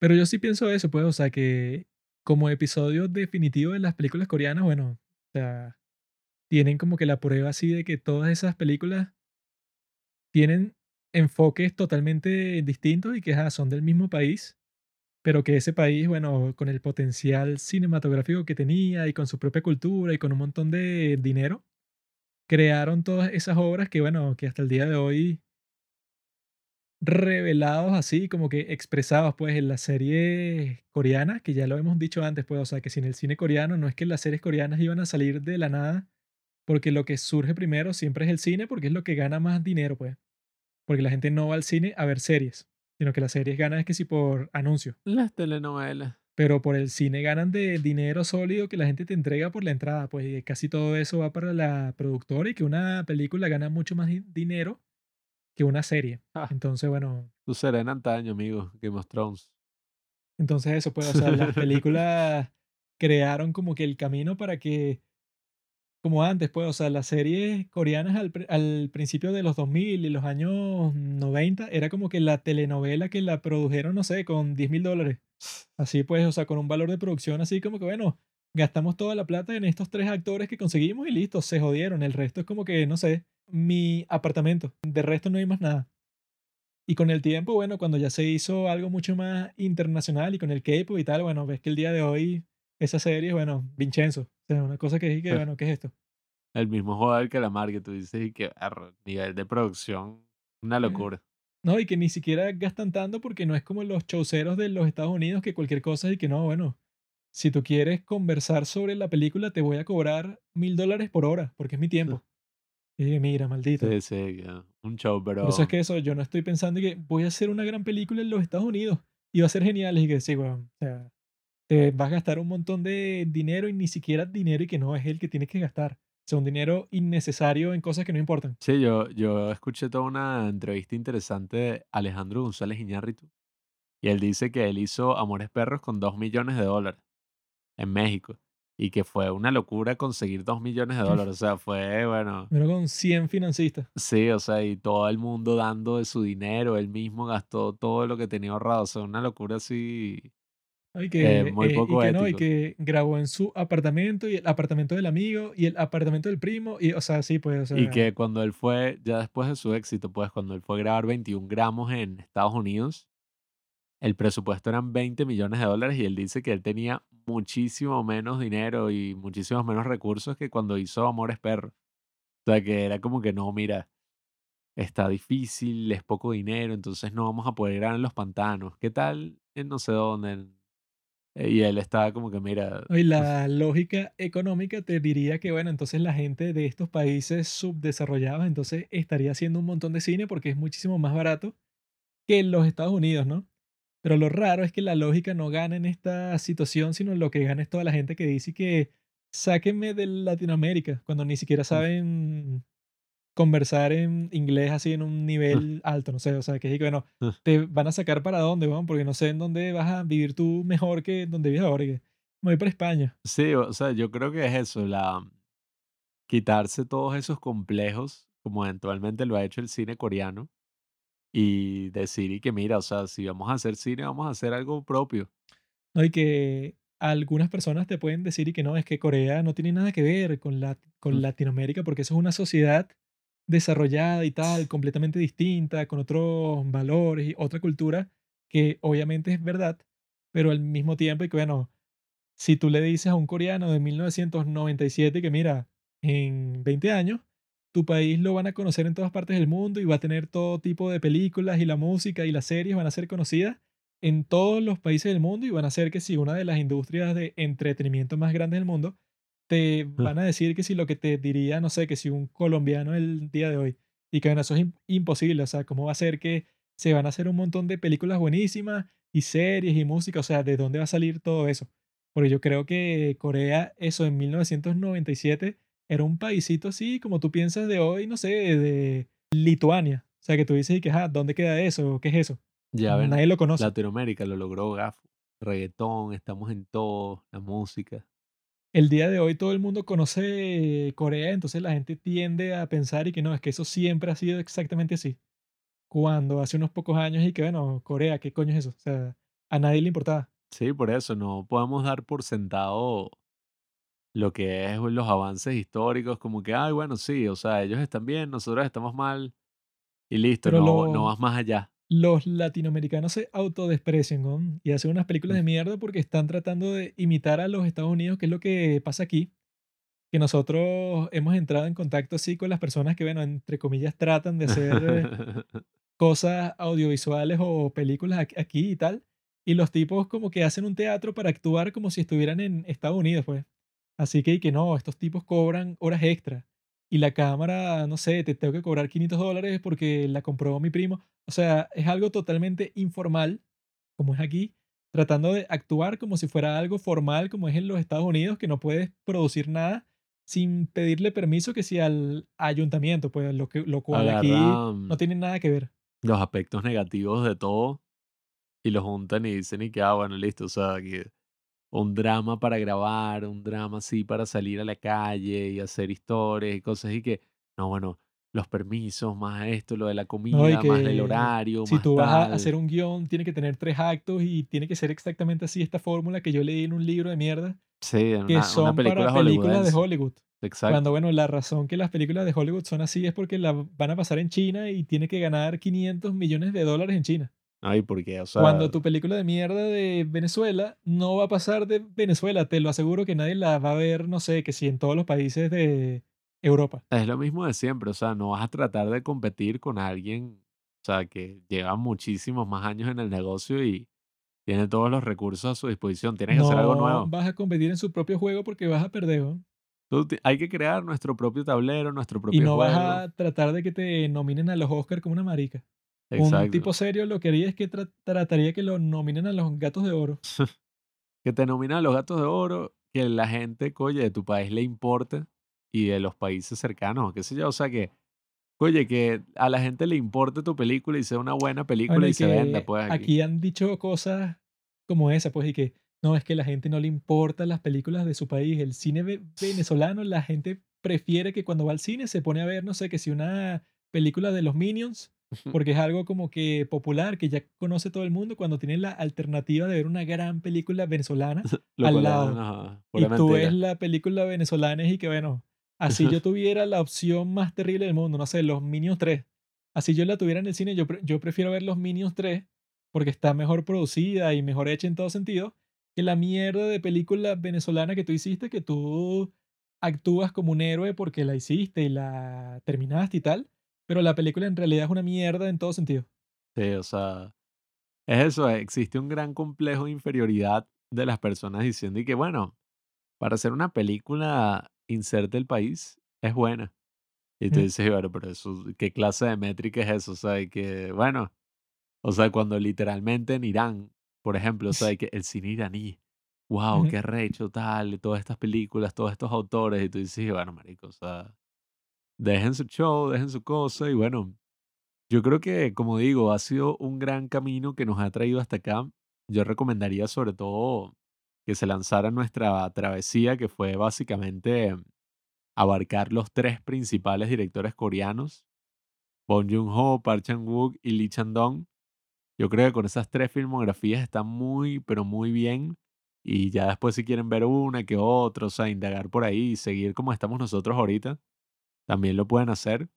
Y nada, eh, recomienden este podcast y recomienden estas películas porque el cine coreano es algo que está conquistando el mundo y debemos, bueno, eh, ser inteligentes al respecto, ver cuáles son esas grandes joyas que todavía no están así todavía en el mega mainstream. Tienen es que seguir el ejemplo del cine coreano si son personas de Latinoamérica que quieren hacer cine como nosotros, porque los tipos, quizá existían unas personas así en Corea cuando estaban empezando a sacar sus películas, pero yo dudo mucho que existían un montón y que, no, tú por ser una película coreana la tienes que ver, tienes que dejar de ver Star Wars, las precuelas de George Lucas, porque tienes que ir a ver Joint Security Area. O sea, no es como que tú la tienes que ver por ser coreana, o sea, tiene que ser buena y la gente es inteligente y quiere hacer las cosas que más le convengan. Entonces, si la gente ve que la película que tú haces es buena, la va a escoger por encima de la otra de, de Hollywood. Pero si la película desde el principio es una basura, obviamente que la persona va a decir que, ah, bueno, será de Corea, muy chévere, pero es una basura, pues, o sea, no tengo razón para verla. Tiene que estar en Netflix, hay que ir a otros espacios y bueno, vamos a ver qué pasa, vamos a ver qué, No, y que ocurre. incluso el cine coreano es tan bueno que si se lanzan esa travesía de los tres directores principales, no verán una de las mejores películas del cine coreano de toda la historia, que es Baja, El Sexto Dedo, Nah, que está en Netflix y es, buen, y es buenísima. Y no sé ni quién la dirigió ni nada, y es una súper mega película gigante, increíble, impactante, perfecta. Nah, Y ni siquiera está entre, o sea, no entró en nuestro top aquí y no entrará en el top de un montón de gente, pero esa es una película. Y existen otras, existen otros directores y cosas que no hemos visto y tal, pero eso pues cualquier otro país, incluso que si China, que es gigante, Japón, que hay 10 mil millones de personas más que los coreanos, o todos los países no, latinoamericanos Japón juntos. es mejor, Japón es mucho mejor. O sea, yo nunca, he- y que no, claro, vamos a ver cuáles son los tres mejores directores colombianos y toda su filmografía. O sea, nadie ha pensado hacer nunca eso, nadie en toda la historia, ni los padres de los directores de esas películas colombianas, pues entonces, En México lo que da risa es eso, que quizás tú lo pudieras decir, pero lastimosamente es como que, bueno, hicieron que sí dos.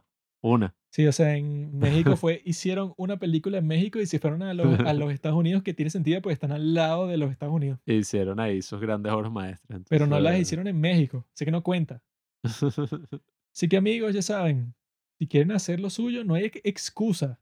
Si estas grandes películas las hicieron con esa cantidad de dinero, que es la cantidad que yo la tengo a la mano. O sea, si yo quisiera, podría hacer una película con 10 millones de dólares, eso para mí no es nada.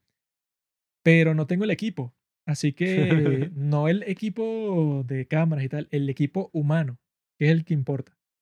Así que si tú eres un ser humano y estás escuchando esto y quieres hacer cine, pero no si eres director, si eres director me da igual lo que quieras, o sea, te puedes suicidar si quieres. Si eres cualquiera de los otros que llenan los cargos, pues los cargos técnicos, artísticos, actor, productor, cinematógrafo, etcétera, sigue esta cuenta de los padres del cine y está pendiente porque nosotros queremos hacer proyectos en el futuro y tú estarás en ellos, amigo. Gracias por escuchar Los Padres del Cine. Síguenos en Instagram para enterarte de los nuevos capítulos que iremos publicando. Si nos escuchas por Spotify o por Apple Podcast y piensas que este podcast vale 5 estrellas, califícanos. Si no, mejor escríbelo en tu diario.